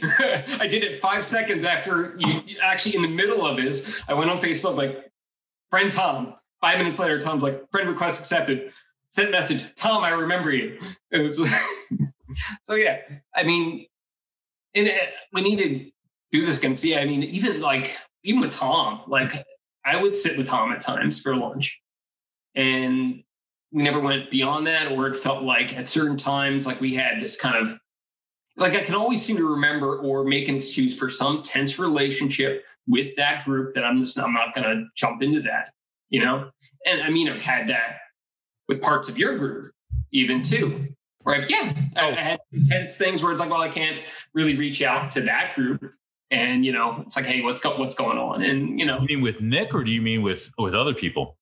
Um well i knew i i think i i guess i should have i think i knew nick was part of that group but like um uh, george uh Barreca? yeah. I like how you went like that Ah, I love George. Go ahead. we had a locker next to each other, I think in senior year. And I just like he was crowding his locker, and you know, these lockers are freaking thin as, as all get out. And I think I, I, I moved inside, and maybe he thought it was, it was a little too ruffling. So he started having this issue with me. I'm like, hey, come on. Hey, even on me, he's I'm short, he's here. I mean, George, we were really cool right before that moment, and then all of a sudden it just went the other way. And you know, and and it'd be one thing too if if it was if it was just him that we would have, hey, dude, what's going on? But then there's the group behind. You know what I mean? That's the pro- that, that's part of the problem, and that's hmm. part of the problem that when say I had issues with people, it's it, who's backing them up. Well, that group's backing them up. I got no one behind me. You know, it's just me. And and and then there was that fear and like, okay, what happens here? You know, you know, George, I we're okay. I, I don't I don't care. Hopefully he's not still holding on to that little push to the side and it wasn't meant to mean anything. But he he got in my face for a couple days about it with the backup of your group. Was so what? Like, did you have like Josh? Scott Ritter was there. Scott and Josh. Yeah, yeah. Oh, I can see that. Oh, wow. Um, was I there? Was I? No, no. I, you know what? I, for some reason, in my mind, I always didn't have you with that group. I don't know why. Like, um, maybe this is just me forgetting. Maybe it is because, like, when you like, like when your first one came out with Clyburn, you had your arm around. I'm like, oh, they were friends. that was his group. oh, that makes sense that he would interview him first. But no. it's like it didn't quite make sense. And you know, it's um that that would be the name of the show. Like, oh, we were friends in high school. I'm like, I thought you were friends with him. And maybe it was the whole band stuff. Maybe just towards the end, maybe you guys had some certain things together and all that. But no, you know, we just Mike and I didn't. Um, Mike and I had the Japanese thing, and and like we talked about on the show, I took it. Hilarious story, by the way. I, I love absolutely love that story. It's one of those things that, you know, when you have those incidences, like you mentioned with George, and you kind of like, and you remember it. And I remembered these things and I took it as, well, that's the same energy we're always going to have now. You know, like I, I shouted him out and he kind of rolled his eyes or he didn't give me the, the what's up or I got on his nerves and I could feel it. So we're probably going to all. One person I had this awkward kind of you know you know thing with back when i'm like oh well he thinks i'm an idiot we're not good i'm not going to get in that group you know i mean it's like it's not going to happen or it's like i get there and like oh paul's showing up and it, and that might be just you know all in my head and it, you know it, as you probably said too, it's probably on your head. But I really didn't have the the impetus like I want to be part of a cool crew. I don't I didn't want to say do the the drinking every weekend. I don't think I needed that, you know? You said that you had wished that you had gone out a little bit more for these relationships. Um, I mean, at, at, times I'm like, I, I, I, did kind of reach out and like, particularly the, the intro of what, like lunch and hanging out with certain people. I'm like, well, yeah, I should have been like, hey, what, what's everyone doing this weekend? What's everyone doing on a freaking Friday night? You know, and like, um, granted, when I started working at Applebee's, you know, you know, service, you know, when you're in a restaurant, the busy nights where you're actually making money are the nights everyone freaking hangs out. So that makes sense. So, um, so yeah, the I guess at a certain point it was it was kind of pointless to ask um, because I would be be working anyway. And, you know, it like I wish I kind of started a little bit earlier working. Um, but yeah, like after like me and Matt had that falling out, I just like poured myself into to work. I was working insane amount of hours right before going to school. You poured yourself into Applebee's? Yep, into Applebee's. Dude, that sounds like the plot. Applebee's at all of Pennsylvania. That's where every manager goes to die is the East Norriton Applebee's. That feels like the plot of Waiting, that movie with Justin Long and Ryan Ryan Reynolds.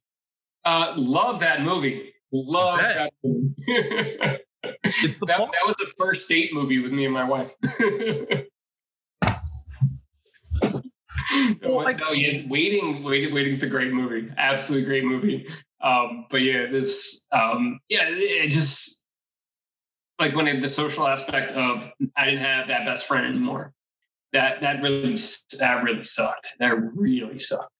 Um, so I, I kind of threw myself into work. I had friends through uh, friends at work, and then it's like, okay, well, which one of you is you know at a certain point? It's like my parents are actually away this weekend at my house. I'm like, after shift, you guys want to get some beer and come over to my place? We got a pool table. Well, okay. So yeah, I actually ended up having parties, you know, after my senior year. Um, but yeah, I didn't do those things. I, I missed out on things that everyone else seemed to get a part of, and I, I really didn't do because I didn't really have that friend group. It's like, who's going to go? Who am I going with? Because um, even though I had the social part of like scouts and what have you, but it didn't feel like we always hung out like in school. Like I tried with uh, like Ryan's group of friends, and they're just a little too, a little off the wall for me at, at the time. To that kind of stuff. Um, well, they talked a lot about like they were doing like uh, video camera pranks and and shit like that I followed them once, and it was one of the rare days we didn't have anything right after school. But I followed that whole group to Ryan Conway's house, where they set up the cars in in the in the uh, in the driveway. They all got out, and then he spent turns um, turns rapping to just a beats track. And I was like, oh, my my brain is not ready for that, guys. No, no, not happening, not happening. And they were just going. I'm like, you guys do you. This this quite is is not my my cup of tea. That's pretty interesting. That kind of stuff. You know, like you're coming up with a rap right on the spot. Me? Yeah. Yeah. So it's funny. Um, uh, with Ray, we used to we used to rap when we were kids. Um, Ray love Ray and I both love rap. Ray was like so much more knowledgeable about rappers as a whole. Um, mm-hmm. but we had like a rap group that we called we called ourselves Pissed Off because it was easy to replace with Kris Kross. And any any place where they would talk about Kris Kross, we would we would just replace it with pissed off. And um, we would call ourselves like the uh, what was it, the bad daddy and the daddy bad, instead of the Mac Daddy and the Daddy Mac. it was a total, and we had a song called um, "I Scorched My Socks."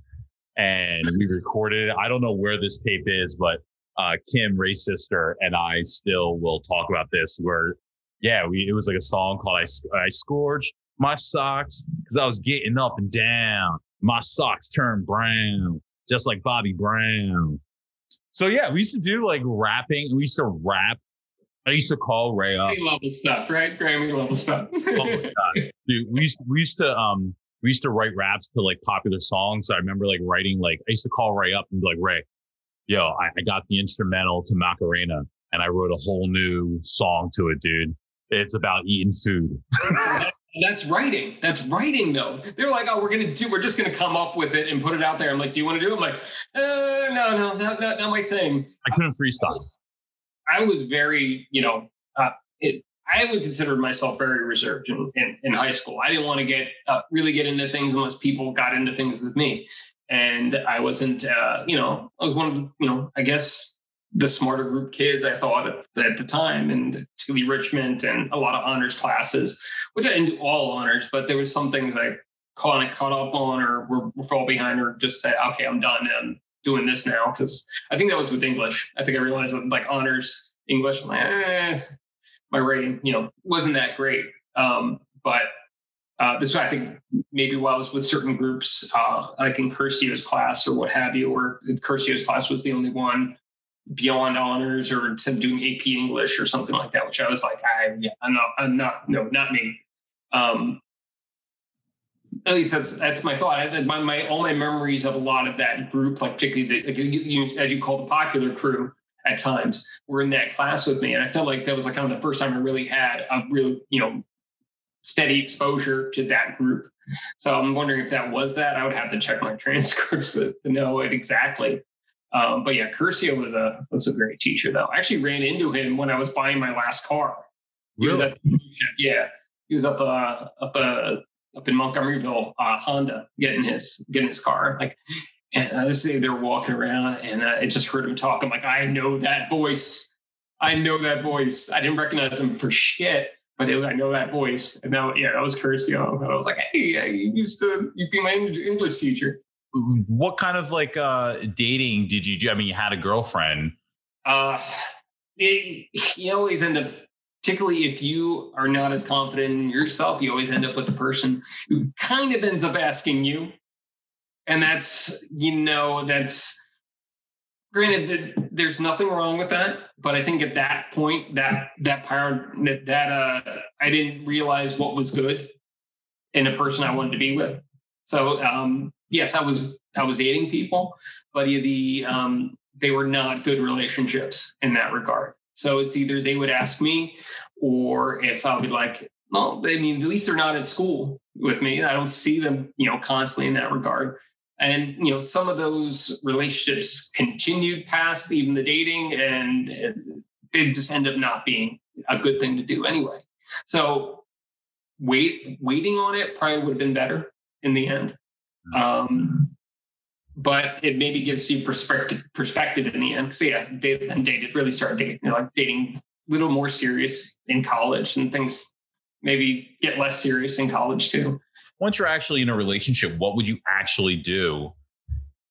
Uh, movie, movies, dinner, hanging out. That, that was kind of it. It wasn't really group settings. Like you, you've talked with a bunch of people from that cool. It was like group settings, and then people kind of got together what have you. It was, it was a lot more one on one in these kind of these in the things that I'm talking kind of talking about, or at least I did. Yeah, dating I think if you weren't ready, man, you weren't ready, and it, it's that's okay. And not like I was ready either, and I, you know, I didn't end up with any of those people either. So, um, you just gotta, you know, like you know, like yourself eventually.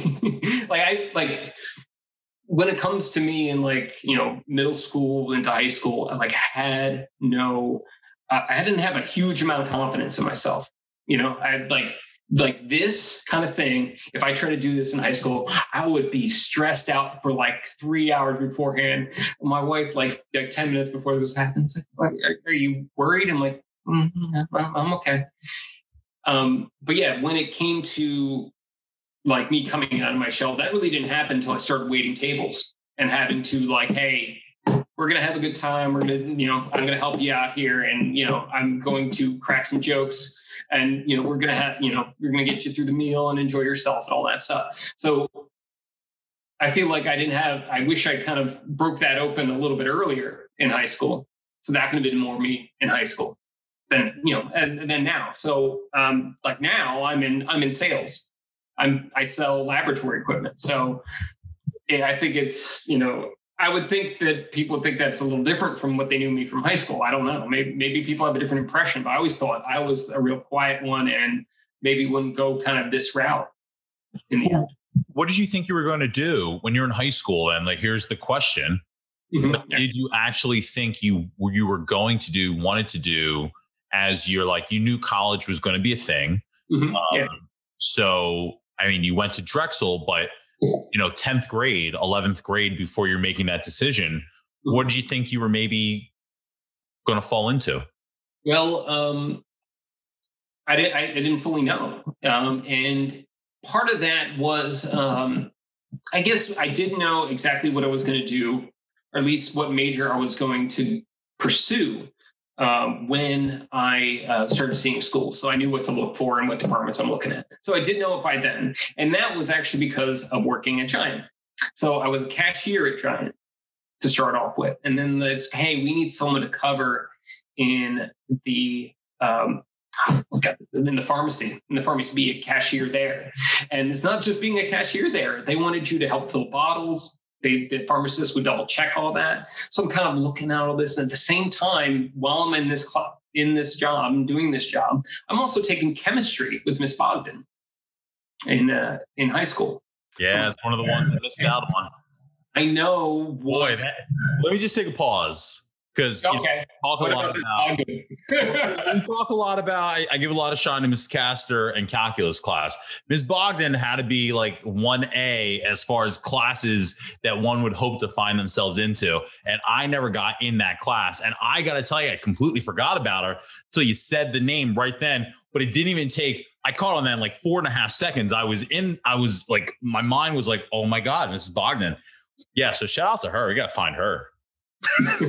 no, no, no, no. Why? First off, you got to collaborate on that. Now, is that because of Miss Bogdan, who Miss Bogdan was as a teacher, or Miss Bogdan as um, a a woman that she was? Yeah, I, I, never had a class. I couldn't tell you what her educational value was, but she was so you, pretty. You liked looking at her. Yeah, she was so pretty. Well. Uh, I, I still remember uh, Peter Janik making it very uncomfortable in that class when the way he, you know, I, it was like tw- two or three times where he's like, "Hey, Miss Bogdan, how you doing?" yeah, wow, you that I mean that just one just came back to me for the first time. No, but um, yeah, Miss, I was I did very well in that class. I did extremely well. I was um, I may not have been like the, the the top percentage in that class, but I got the, the highest percentage on the final in that class. So um, that combined with being that cashier, I'm like, I know what these pills are for. I know what they do. Now that's Dramamine. That's the little blue pill. I counted a few of those out. That was huge right around that time.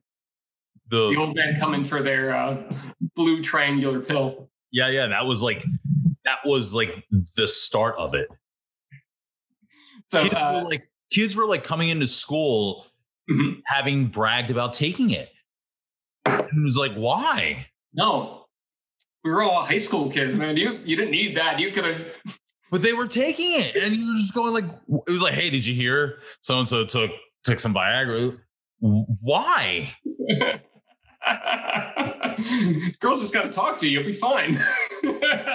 oh, maybe they had class with Miss Bogdan. I don't know. Oh, I still remember with Miss Bogdan. Uh, she was a uh, definitely a type A.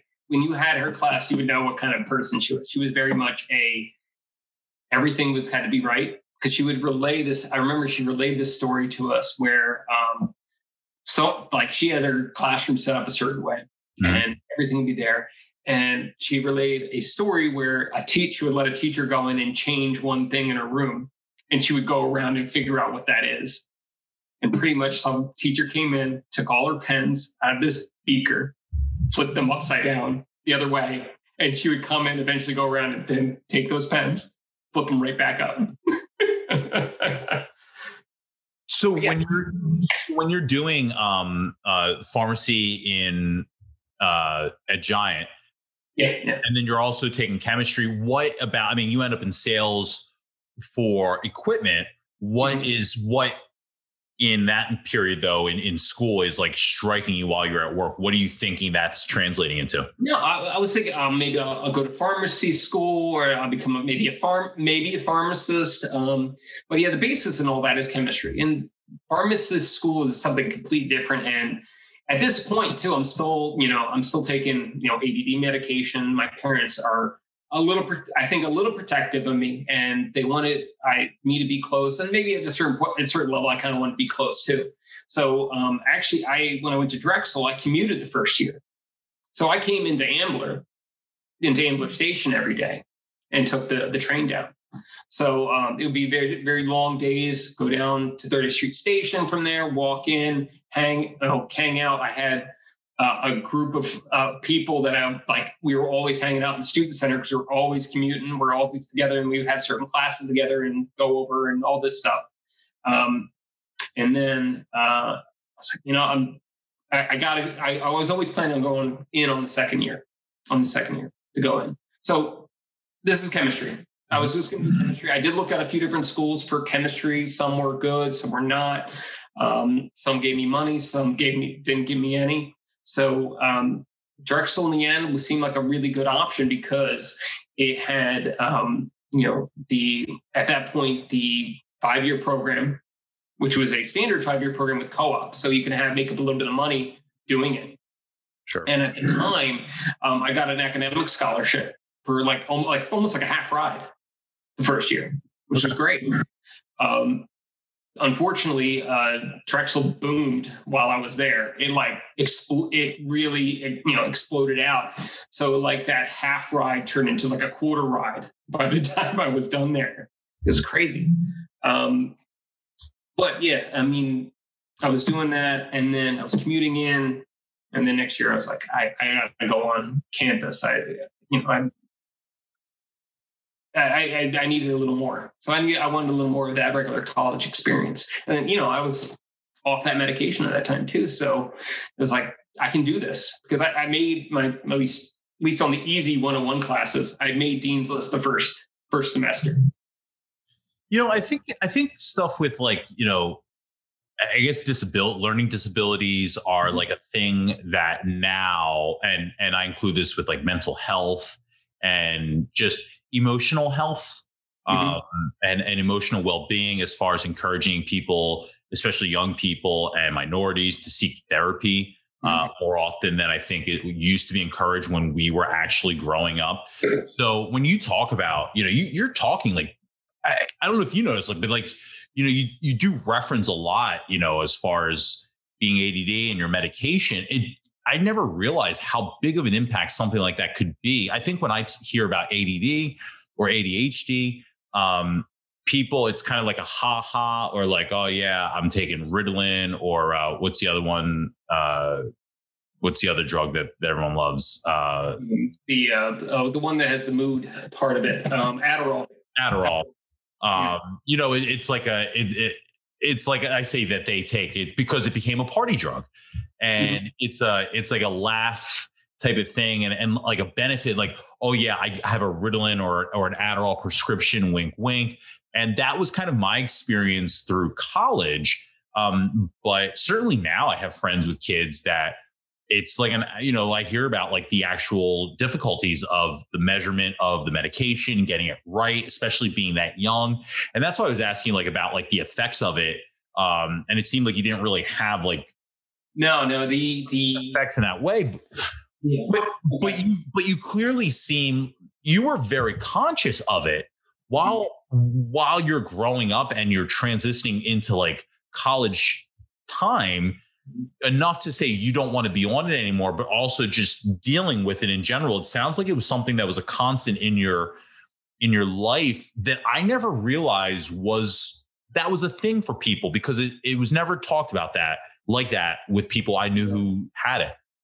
Hence why, at least in the the peers that knew about it, I kind of got a little bit of jab on it, and also um, some of those that knew about it too. At least there was maybe two times where someone's like, "Hey, uh, can I buy a few off you?" Uh, you know, and that was not, you know, I obviously wasn't going to do that. I mean, I wouldn't even yell penis out in the, you know, in a in the lunchroom. I wasn't going to do that. I wasn't going to get myself into trouble like that. Um, but I mean, it's uh, it it bothered me because yeah, because I maybe I let it uh, and maybe I shouldn't have let everyone else know. Um, but he also the drug, and you know, because well, now that I'm in like farm, you know, in sales and have dealt with pharma companies, I know all, all this crap. But like time release became a thing. Time release capsules. So the thing was like when I was there, they only had a four hour thing. And then there was like, oh, we now came out with this 12 hour thing. Thank you. Now I don't have to go and leave and do this. I can just take one in the morning and then I'll go to do my schooling. But you know, at a certain point, I wondered, like, hey, should I even have been on it in high school? Would I have been okay or not? You don't know. It's always 2020 in the after, you know, afterward. But at least in college, it's like, well, I'm in college. I'm going to sink or swim on this. At least that first year might have actually where I was commuting and I was like, okay, well, I'm stuck on a train. I'll do my work, or I'm stuck here, you know, not you know really socializing. I'm going to do, you know, do this, you know, do me and and and do my work. Well, you know, that's that's the thing that I, I've talked to a few people about was I had a hard time.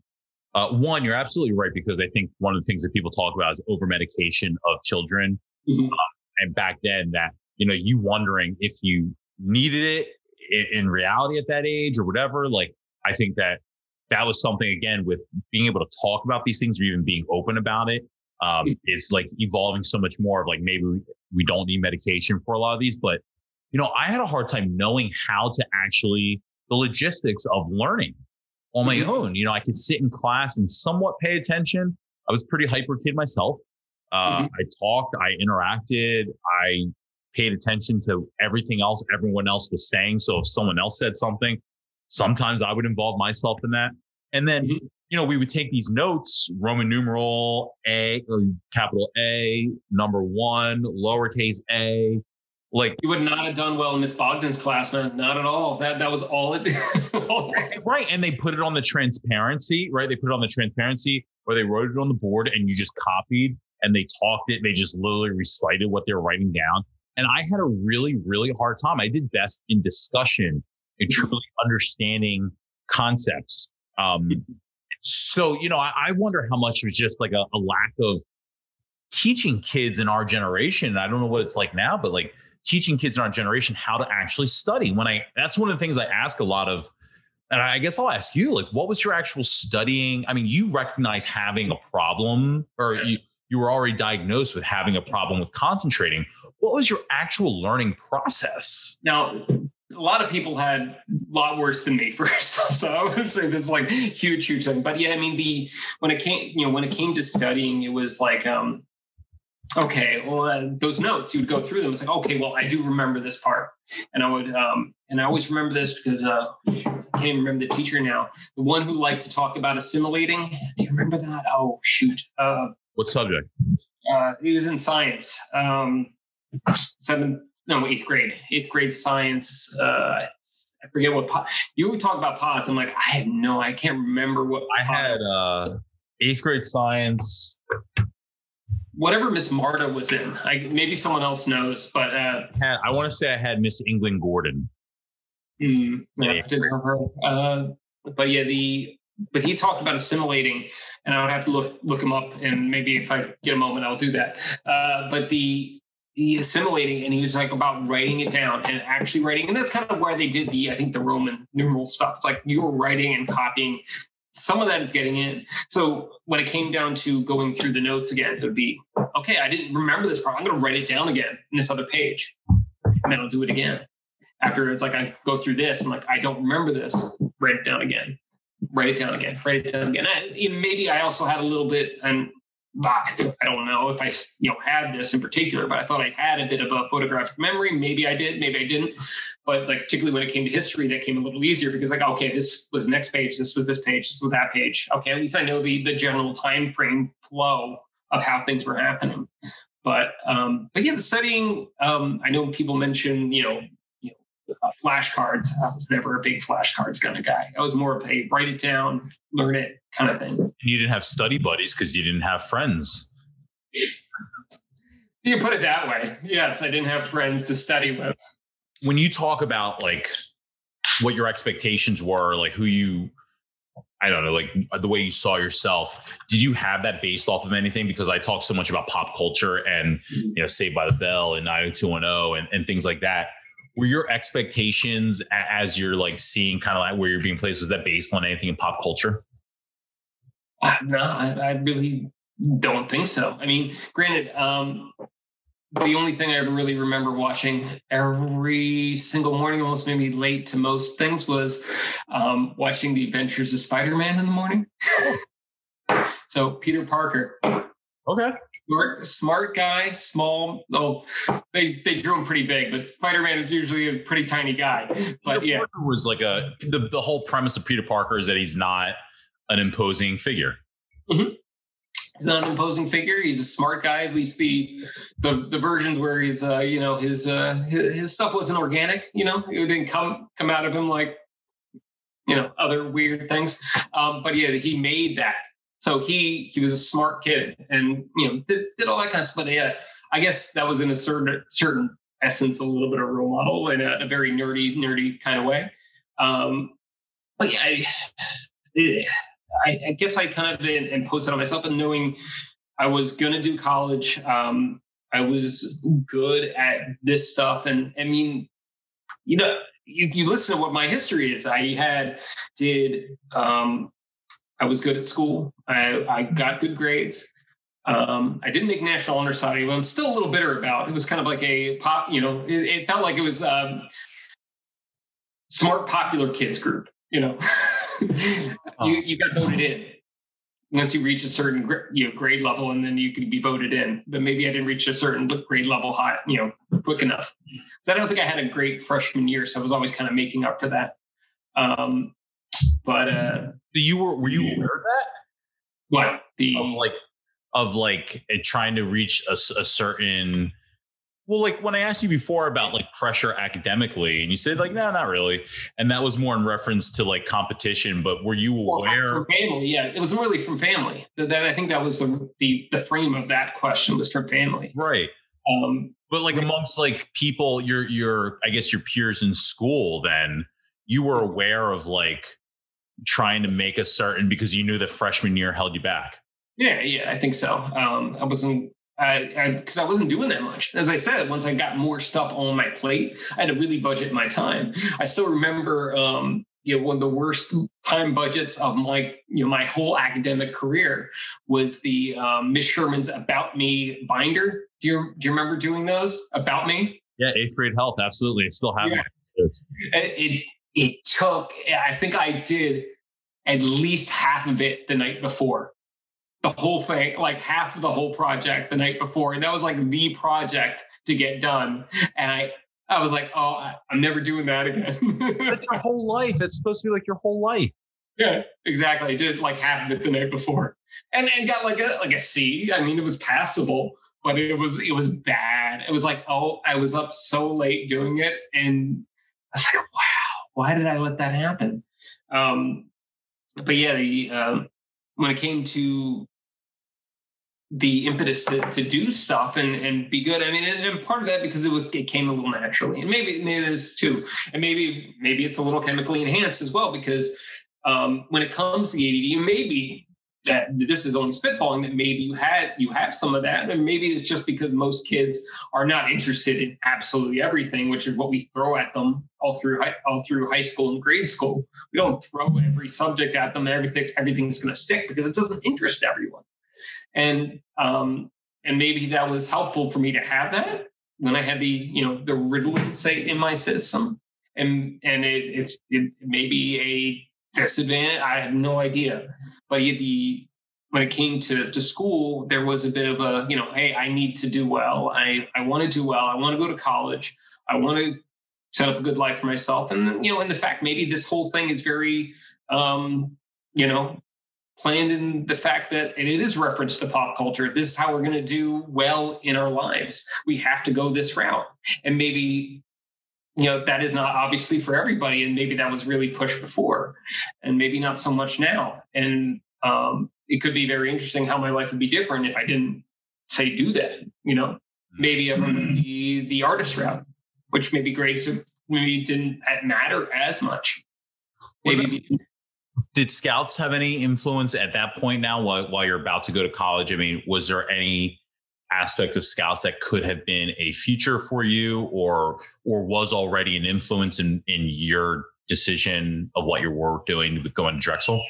Well, uh, the scout scouts do uh, promote a bit of independence, even though it's kind of like um, uh, you know uh, military junior it's like a little bit uniforms uh, fall in da, da, da, bugle in the morning you know kind of thing um, but uh, yeah it did create a little more independence in you and in the end you actually have to create a project you have to do all this stuff kind of on your own and get people excited and do you know a project with you like you're supposed to put 20 hours in but everyone else is supposed to put in like 80 hours as well. So you have to get people to come and and do it with you, and it's it's community service in the end. Speaking of that kind of stuff, um, because you mentioned uh, a few times the the uh, the video lab or whatever. Sorry, the?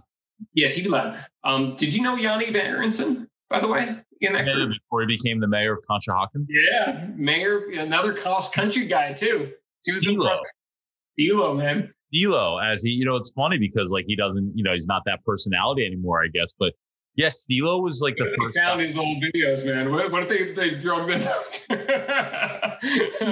he was the first guy, and I don't know if people really remember, but like I completely remember, he was the first guy really doing stuff where I thought like I like I felt like a twinge of jealousy, yeah. where it was like, oh, this guy's not doing like school updates morning reports. You know, he's doing his own show. It was like Tom Green, yeah. Jackass was just like becoming a thing. And he was doing like I remember going shirtless to Merrymead Farms and dancing and singing with with cows. I remember he came into the senior cafeteria and we were juniors, I guess, and we were eating up there. And he came in and someone was playing music on a boombox, and he came in and like stripped down, like took off his shirt and like almost took off his pants, and it was all on camera. And that's what made TV Labs cool. Like, oh, we can create something. He was the first guy to like do his own show type of thing yeah. that I had seen. Yeah, and now he's in the public eye. You don't want those videos to come out. Maybe they're along with the the ones with uh, the Trojan on the on the toilet. That was your crew that you were afraid of. I wasn't really. Uh, no, I was I was friends. With, I, I like to think I was at least you know, friends with all of them, and I, I reached out to to Jason after your podcast, you know, after I heard it and everything. And we, we actually have some family up in uh in Clarks Summit, so we I'm definitely going to try to reach out to him and, and hang out when uh when all this is over and get a get a coffee again. Maybe the same place you guys are at. That place closed down. That literally, I think, the week that sh- that the show came out, that place closed down. Oh shit! Uh, Okay, different place. I guess we'll go to a generic place like you know Dunkin' Donuts or Starbucks. Starbucks, yeah. um, let me ask you them. So you know, you went to Drexel. So I imagine for you, I mean, you wanted to stay close to home. It sounds like. Um, it sounds like you know, control or at least like leveling out your your your ADD and your medication was something that was like on your mind. Um, but when you got to, and then, you know, commuting, and I commuted, you know, I, w- I went to Montco for my first two years and got my associates. And then I commuted to Temple, um, mm-hmm. to main campus but and then living on campus for my senior year so like i definitely i did that whole gradual you know moving on to into the whole thing but drexel for you in general you know you're going in for chemistry or for pharmacy uh just chemistry straight up chemistry, chemistry pharmacy program. Um, yeah, I didn't do the the whole pharmacy thing because you know my thing was this Bogdan. I did well in chemistry. I don't know how the pharmacy. Maybe that'll be part of it. Maybe I'll go this the second round for that.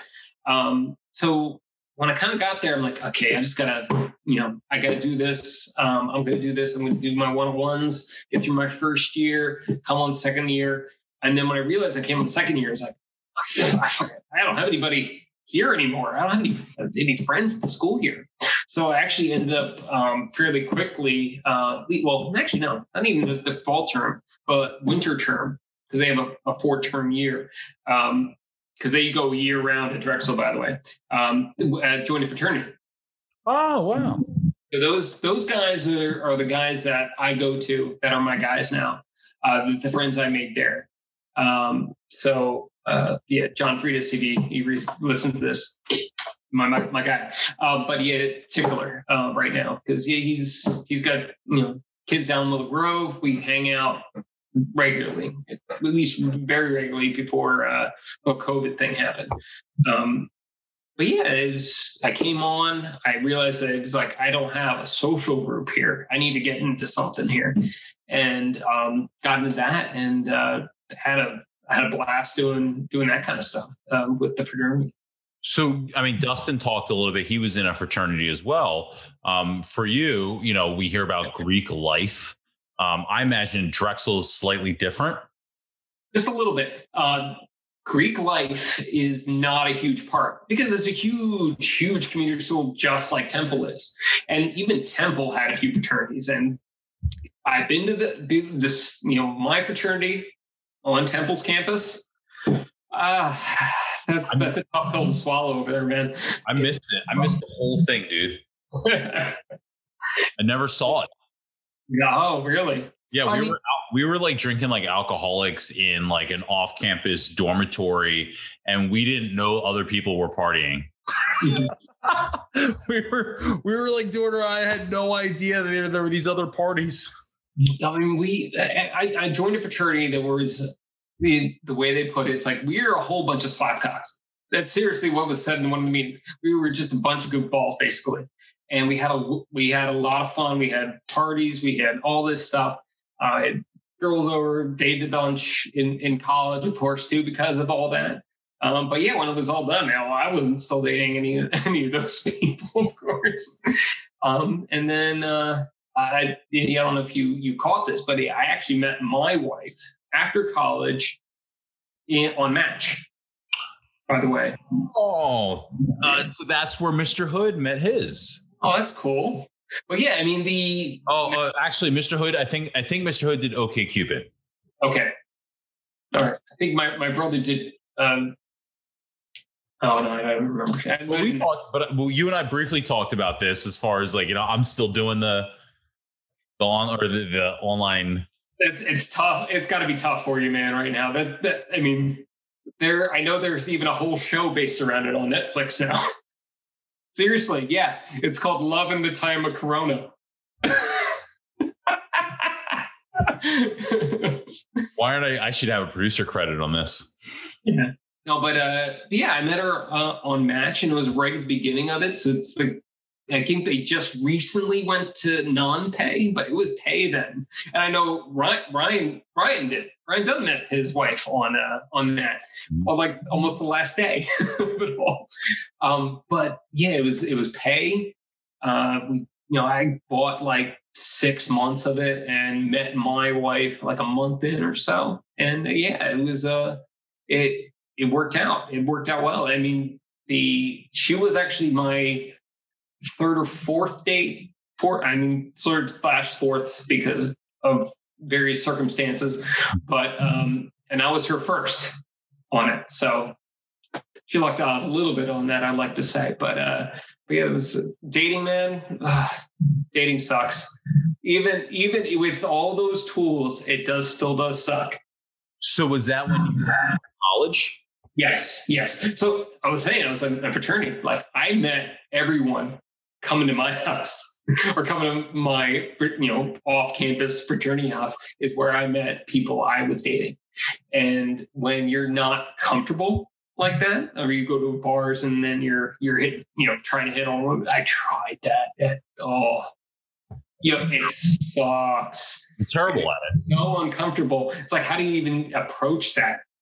You know, and um, so that's why I kind of went that route. And you know, um, I, you know, I messaged a few different people, went on dates that were just bad or just a bad, you know, setup. And you, the whole dating thing in the end is where these people can actually fit with your life. Are they going to fit? Are they not? I mean, is this right or is this? It's going to be weird. It's like, oh, am I going to go as a 22 year old with the 18 year old girl who likes country. Eh, not quite. you know, am I right out of college and I am uh, got my bachelor's in chemistry and working in a lab? And is this person going pre med into a big doing residency and doctorship see me as any kind of equal? Um, you know, and and that wasn't the the level we were all working at there. It wasn't going to work out. Um, sometimes they showed it that it wasn't going to work out. Sometimes I had to show it. Um, then I then I met my wife, and um, yeah, it was her first date, my first date, uh, my first date with her. Um, we met at a bar, um, what I thought was a really Manayunk, basically, a Manayunk group of, and we realized on the first date that we kind of were in sister um, apartment complexes from each other. So across Henry Avenue in Andorra from each other. So she actually felt comfortable enough on the first date to come back to my house to watch a movie, which was, do you remember what movie I mentioned earlier? Um, no. Waiting. Oh, yeah, he said that. Yeah, yeah. What's your uh, what's your wife's name? Uh, Judy. Judy. Yeah. Um. So you guys meet on Match. Mm-hmm. And it progresses from there. At what point do you guys get married? Um, I propose about just a year out, actually, only about a year. So um, we were married by the time I think it was okay. So it was two. So we we met in 2007. Um, we were married in 2009, and uh, yeah, we've been together 13 years. Wow. She's the only person I've had more than past a six month relationship with. Yeah. And how many kids? Three kids. Wow. Yeah. How old? Uh, nine will be turning six and one and a half. So you're like you're just getting out of like the the crazy crazy zone of like no sleep and oh yeah yeah he, he's sleeping through the night. Um, now COVID teaching has been tough. He's probably watched a lot more TV as a young one and a half year old that I would really have liked but it's the only way we're getting through this. It really is. Um, and, and, we worry. We worry because um, yeah, my son has um, um, has viral induced asthma. So we are very worried about how if he were to say get this, if it came into the family, more than likely he's going to get it. And um, he's been hospitalized twice for it when we first realized he had it. So it means like if he catches something, he starts coughing, we need to start immediate, immediate albuterol treatments. So he has to can expel anything from his lungs because he was basically when the first time he got he had like 104 temperature. He was breathing very, very, very quickly. You know, it was bad, and we he was hospitalized for like one and a half, actually, one and a half, two years old. Wow. Yeah. So um, so this is a big deal. This whole thing is a big deal to us, and we are taking as many precautions as possible. So um, if we can continue doing homeschooling until there's a good amount of herd immunity via vaccine, that's probably the point where we're going to be okay with allowing all this to happen. Um, so that's that's our big get right now is making sure this is um, he's safe because I think he's the the critical person here. Um, the problem is is that I, I, have to see customers at some point, you know, and I have to be exposed. And I go to um, areas where uh, I granted I'm, I work in the sciences, so a lot of these labs I go to, they are aware and you know, I thought that was very, very apparent on one of my last trips. But the most recent one, um, I'm like, why isn't everyone wearing a mask? And why don't you, it's got to go over, over here above, you know, just a little bit. Please help me out here. Um, so I, it, it's a big worry. And, you know, now we're, you know, we're analyzing everything we do. Mm-hmm. Well, so, uh, I mean, I mean, you go from you you went from like um um chemistry or really like pharmacy pharmacy to chemistry how do you get into sales okay um, so uh, the first job out of college um, i was actually working in a lab and it was not um, it, it was okay i mean I, it was routine it was working in a factory um, coding catalytic converters for cars so we did metals analysis. I won't bore you with all that stuff, but uh, basically, um, every year I was doing a little bit different thing. Um, so like one year I was like, okay, I'm doing this job. Okay, I'm done doing this job. I'm going to move to a different group. I'm going to do this. Um, uh, I think I got engaged, and then I was like, okay. Um, someone told me it's like, well, you can get a higher, you know, pay if you get your master's. Okay, well now I'm in this job they actually will help me pay for my master's. So I started actually going to Villanova while I was there. So, um, so I went and did evening classes for my master's at Villanova, which was around the corner from it. So I was in King of Prussia. Got my master's from Villanova. Um, eventually, uh, actually ended up getting fired from that job. Uh, I don't want to get into it, but yeah, it's just I I had it was I was not using my time correctly in the end there. Um, but uh, was out of work for just a little bit and then got this offer to hey do you want to do sales? And they pretty much they primarily i realized when i was there they were primarily hiring people straight out of the lab that are like okay do you want to get into sales? And i know you mentioned this in regards to sales. Sales is particularly if you're selling to the masses like every person on the street you may be fully commission based when you're in like sciences or something that you know yeah, they give you a freaking base, man, and you you fight for that base because yeah, you never know what's to happen. And uh, so so yeah, that I transitioned into doing sales for them. I basically covered the high entire country. Uh, never been everywhere, of course, um, but um, I've done you know certain road trips, certain places, primarily Mid Atlantic to Northeast in most of my sales. So I've driven a bunch of different places and seen a bunch of different things.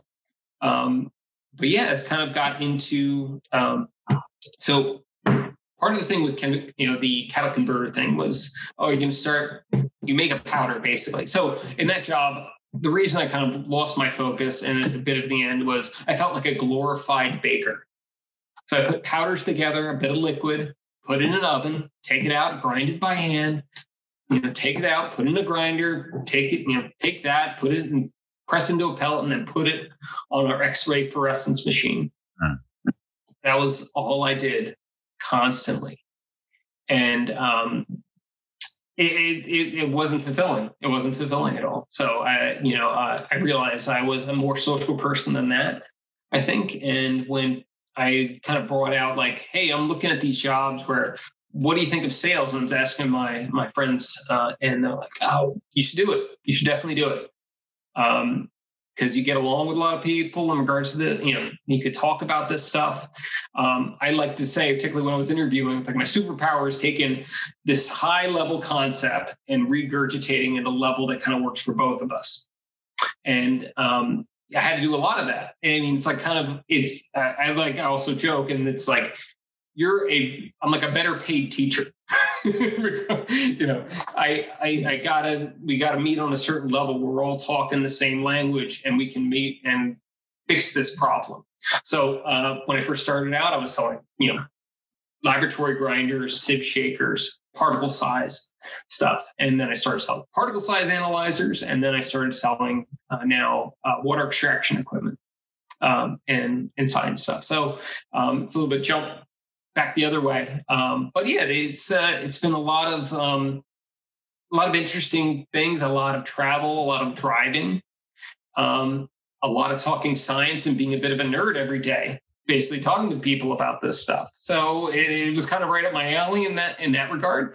Um, so yeah, it's kind of thinking outside the box. You know, even within the bureaucracy of you know these companies, you kind of like how can we do all this better so I'm not annoyed next time this happens? it's a lot of the a lot of the things I deal with. Every job has that has that problem. Yeah. You you you've talked and you've touched on how tra- you know tragic you know the 2001 classes and you know, at a certain point I I I get a load of I get annoyed at myself too for not having close relations with every everybody in, in college and, and sorry in uh, in high school because I didn't get every note when it came to who had passed. Right. You know? And it, it and one that really hurt was not knowing that Keyshawn had passed. I did not know until Tara Cooper Smith, or in Tara Cooper Smith at my um you know my my uh my uh, what is it? The my community pool basically for my apartment complex same one i met my wife at.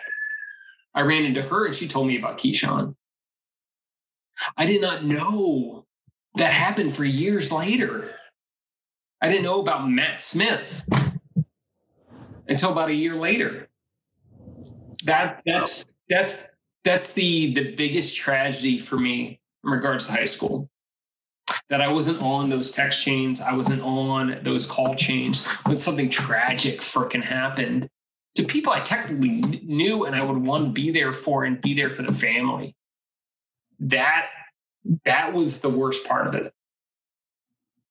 Because yeah, I did. I mean, I would have been there for Keyshawn. Me and Keyshawn were doing an enrichment together. He had been in scouts. I know he didn't quite finish everything. But that's how I kind of knew his his mom. That's how I knew um, you know him as a person. You know, I'm very sentimental in that way. If I have one experience with somebody, that's my memory of that person, especially if I never had a new experience. And so, you know, like like having Cub Scouts with with certain people or working at Wawa with certain people or playing, you know, baseball with certain people. It's like that's my memory. And that's the memory I keep when I think about my life. Mm-hmm. When I think about, you know, my life in that period of time, even if I had never had another experience with that person, that person exists in that world. And so when I hear about, you know, someone passing from that that world, it's like, oh wow, really? Like it, it's that memory from that period of my time now that I go, oh wow, that's something something from that period of my life. And it's like maybe a selfish way to think of it, but something from that period of my life that touched me is like gone. I'm never going to be able to to revisit that. I'm never going to be able to touch that again. It's only going to exist in ways like this and storytelling, you know, in in in conversation with other people that remember it, but otherwise it's gone. Yeah. I mean, not knowing about like Matt Smith immediately, not knowing about Keyshawn immediately. It's like this. Why wasn't I in, involved in these?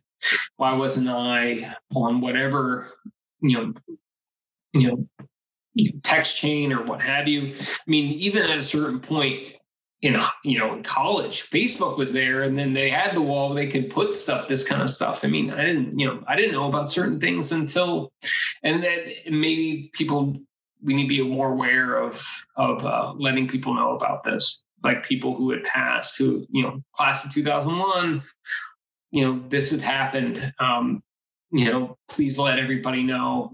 Come if you can. Do whatever you can whatever you want to where you feel comfortable with.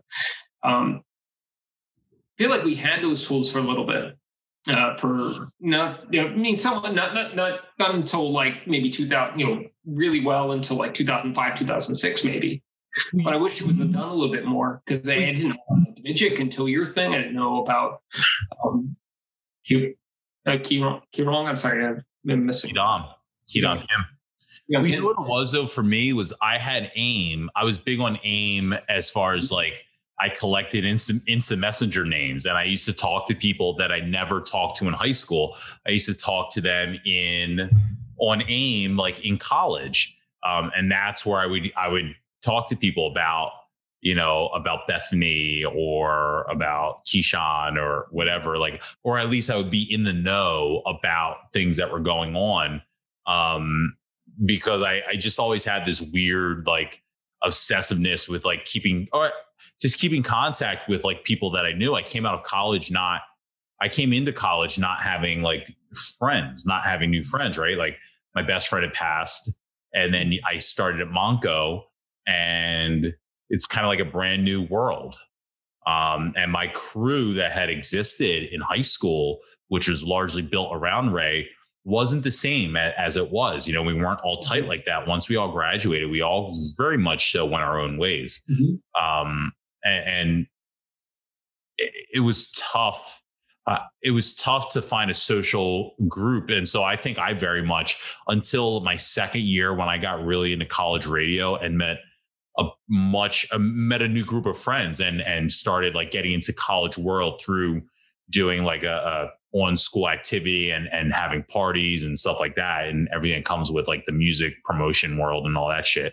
Um, prior to that, I think I was very much so still trying to strengthen bonds that I'd started to make senior year in high school. Mm-hmm. Even though all those people had moved on to other schools, mm-hmm. I think I was very much trying to like, oh, okay, well, these are the people I've known my my entire life. Let's make that better. Uh, I get along with them more than I did in middle school and the beginning parts of high school. So keep going. You know, I think I I was still in that world, even though those people were going to school in DC and, you know, Bloomsburg and California and wherever. Mm-hmm. Um, online world was very much still my atmosphere. Gotcha. Yeah. And I felt like that's great that you did that. We're able to do that. I'm trying to. Well, well, point of that is that I think that's what kept me in tune with you yeah. know unfortunately people passing away was i was still in the in the conversational world of oh did you hear about so and so you know the other day mm-hmm. that's uh, that's great i well but I, no i mean i wish um i always you know as i as i said i wish i was kind of more connected with a lot of different people and you know felt like when i started college and trying to you know, get there and try to keep up with certain, you know, granted, I tried with one person, I'm not going to call them out, but I tried to keep something going. I felt like it wasn't back and forth and, you know, it, and I, I kind of look at it back now, like now it's like, well, they're away at college. They're doing things. I am technically home and commuting. So, um, you know, I am leaning on this relationship a little bit more than I probably should have. But dude, I, you know, I've always thought, and I think I've had a lot of your signatures in my yearbooks over the years. I always thought that if we tried, we could have been friends. I really do. I really do think that we could have been. And that, because I don't have anybody who ever signs me your book that is not my friend, you know, in, reg- in regards to like we get along with, you know. So I always thought that. And that's why I think you're a good bridge in this because I mean, if you know, you can, you know, be a friend with you know anyone, maybe people you didn't even have classes with, let alone, you know. I can't believe that you're not in my yearbook, dude. I, I'm like, I feel like I looked at this a bunch of times, and you were. Look at the old ones. Look at the old ones. I feel like I have middle school ones of you that are here. Well, I don't know. I guess I guess he didn't sign mine, but I did have one question because I read your yearbook and I'll just go through it real quick. But What's that? cross country, indoor track, outdoor track, varsity club. Um, and then your quote, everything that is really great and in spirit, er, everything that is really great and inspiring is created by the individual who can labor in freedom. Mm-hmm. Albert Einstein. Mm-hmm. Yeah. I think that um, that was because of um, maybe a bit of honors art in that regard. You know, like uh, honors art was, it's like, hey, we have to do certain things, but, but otherwise, just create whatever the fuck you want, do whatever you want. The things you like to do, you gotta give it time to do. You know, to uh, and allow yourself to do. You know, um, be it art, be it what you're doing here, you know? And it's just, I think that's kind of where I, the reason why I put that in there. Um, because it was, I think, very important that I, you know, at a certain point be me. You know, obviously everyone needs to be them, but uh me, it was like, okay, I'm gonna be the the smart kid who does art and then also does sports. I felt like I was all over the place. You know, I didn't have any focus. I was like, oh, I'm just gonna do all this. That's okay. That works. Yeah, yeah. Well, the question I have though is, you know, you say thanks to my family who gave me the freedom to be myself. Reality is only limited by your imagination. Good luck 20 or good good luck 2001. So I guess my curiosity was just in regards to that freedom. Mm-hmm. What did you view that as senior year or when you said that or whenever you wrote this? I guess 11th grade you had to write it probably, but no, I, you know, um, I think it was, I think it was a reflection on my entire high school career. I don't think it was exactly that year in particular. And that's kind of been the basis of what I was exactly saying. You know, they weren't trying to force me to do this certain thing. Um, you know, do the art, you know, don't do the art, you know, do the school, don't do the school, you know, kind of thing. Go to college, what have you. I think the only thing they force, they would like say, um, we're going to figure out how to get you to college. Not, uh, if you cannot, we're not going to do military. you know, that that that was by far the low. You know, the the one bar that we're going to figure out. We're not we're not going to do that. Um, not that there's anything wrong with that, but um, but yeah, they, they just didn't feel like that was for me. Um, but yeah, they, they just kind of let me uh, do the things that interest me, and they supported me in that regard um, of what I wanted to do for a second, I thought you were going to ask me about, you know, uh, varsity club because I can tell you I have no idea what the hell that's about. I think I was like, I got a varsity letter and like, hey, do you want to show up and be in a picture? I'm like, I'll be in another picture. Why not? I'm not in many. I think that's it. I think that's all it was. There's a one day part of the podcast. I'll go through the descriptions of all the different clubs, but for now, it's just more fun to ask people if they knew what the fuck they were doing in the clubs they were in yeah, I think uh, on the picture day, it's like, oh, you got an actually letter going. It's like, oh, we're going to promote being a, a, scholar. But there you are. Yeah. a bit of a lower. I think the, the line was here. I think that. Right oh, both. well, yeah, I mean, I think hopefully now people will listen to this podcast and they'll go, "Oh, I totally remember Paul," and now they will hit you up and go, "Paul, I remember you," and I'll bet they'll go like, "Oh, we were totally friends in high school. What do you remember?" Nah. Uh, I, I do, yeah, I, I kind of wonder. Yeah, I do. I do. Because I don't really keep up. I keep up with those people. I don't go back to the, you know, to any of the events, you know, at least before COVID. A lot of people don't. A lot of people don't. I'd say two thirds. No, seriously, like two thirds of our class doesn't, hasn't done them. Yeah.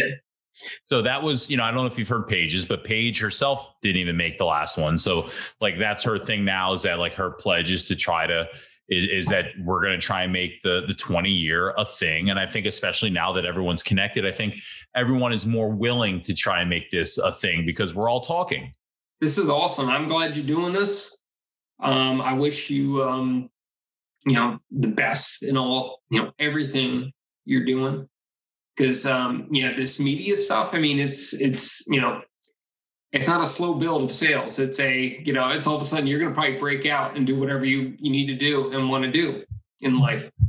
And I hope it happens for you as well. we'll see. I have no expectations. So, you know, I just kind of, that's why you just kind of keep going with what you're doing with, with what I'm doing with work and we'll see, you know, just kind of try and stay steady.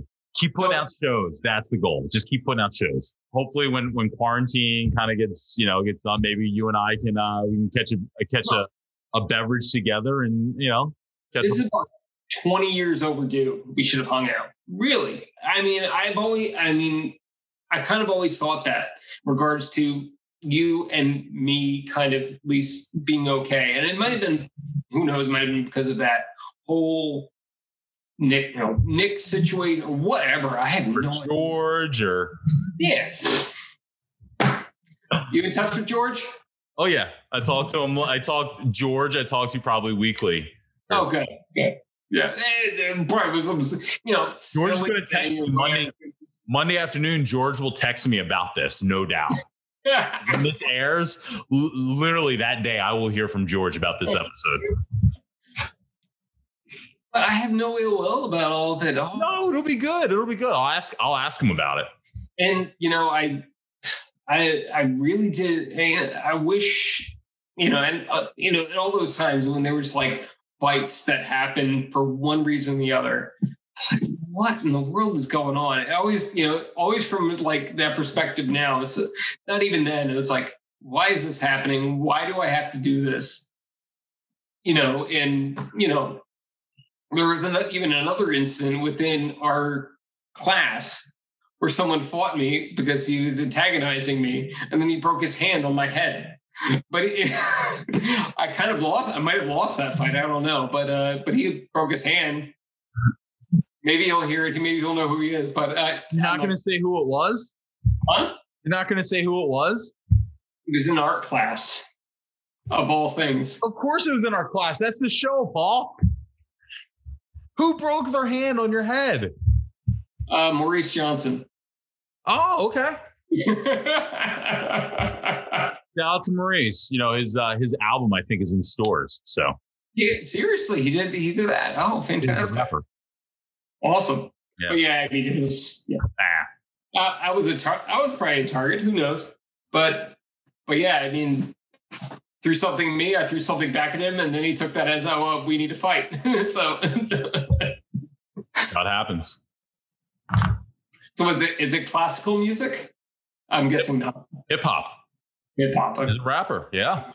But yeah, the um yeah, that was yeah, what back in the early art days. So either it was sophomore, junior year, okay. something like that. I have no idea. That's um long time, ancient history. All right, man. It's been it's been a pleasure. It's been great. Any, any other questions for me? I think I mean, I don't think so. Do you have anything else you wanted to talk about? Or do you think you know? No, no, I'm, I'm not going to mention the uh, the crushes. That's I'm going to let that go. well, thanks, Paul. All right, man.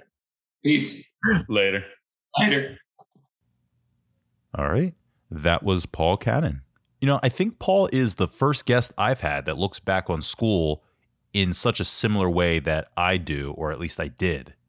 Clearly, Paul remembers a lot, especially the negative interactions with classmates, which I think are the exact feelings that led me to start this podcast and truly confront those thoughts that have been festering for 20 years. And this was really the first time that Paul had a chance of his own to talk about these feelings with someone that was actually there. I guess because I've managed to keep in contact with the right people all this time, I've always kept some sort of tabs on fellow classmates. But you can see the effect that it had on Paul finding out about the passing of so many people that we went to school with years after the fact. This is the first time that I looked at our high school time as such a bonding life experience, but it's easier to see things that way, I think, when you hear how Paul talks about it and that he wished to be tapped into these things a little bit better.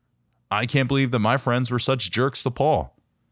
That was totally unexpected, but I can tell you that both George and Nick let me know that they honestly don't remember those respective incidents with Paul, which is the same thing I've been experiencing since I've been doing the podcast. Certain people and events stuck with me for so long while the others involved just kind of forgot about it much easier. I do want to thank Paul for sharing these feelings with me. It's not easy to tell people that you feel like you've been forgotten. And I hope that Paul realizes, like Tom, that people do still remember him. Don't forget the We Weren't Friends in High School 90s Movie Club with a review of The Skulls with Kelly and Chrissy is up at youtube.com slash redshirtplaya along with the video of this interview with Paul. In two weeks, my guest will be Lizzie Black. Lizzie was voted most athletic in school. She is the second twin to do the show and a top six guest that I wanted to talk to when I started this podcast. Let's get it out there right now. I had a crush on Lizzie, but we never had a class together. We never talked to each other. We never interacted at all. And when I first started this show last year, Lizzie lived in Florida. So when I'd pitch the podcast to people for a reaction, one of the things that I would always say is, What's Lizzie Black doing? Wouldn't it be cool to go to Florida and find out? But of course, we're not traveling anywhere. And now Lizzie lives in California. So she actually had the benefit of a three hour time difference. And lucky for her, because this ended up being the longest podcast recording I've ever done. I can't make this up. Guys, we talked for like over eight hours. I did promise Lizzie that if I listen back to this interview and it's really not good, I would let her redo it. But let's be honest, we could never redo the cheesy grin that I have on my face the majority of this interview that says I'm having the time of my life. So odds are this will be the one that everyone sees and hears in two weeks. Follow the podcast on Instagram at We Weren't Friends in High School and the Facebook page at WWF And I think I've plugged enough stuff. I will see everyone in two weeks on a Monday morning with my guest, Lizzie Black. Later.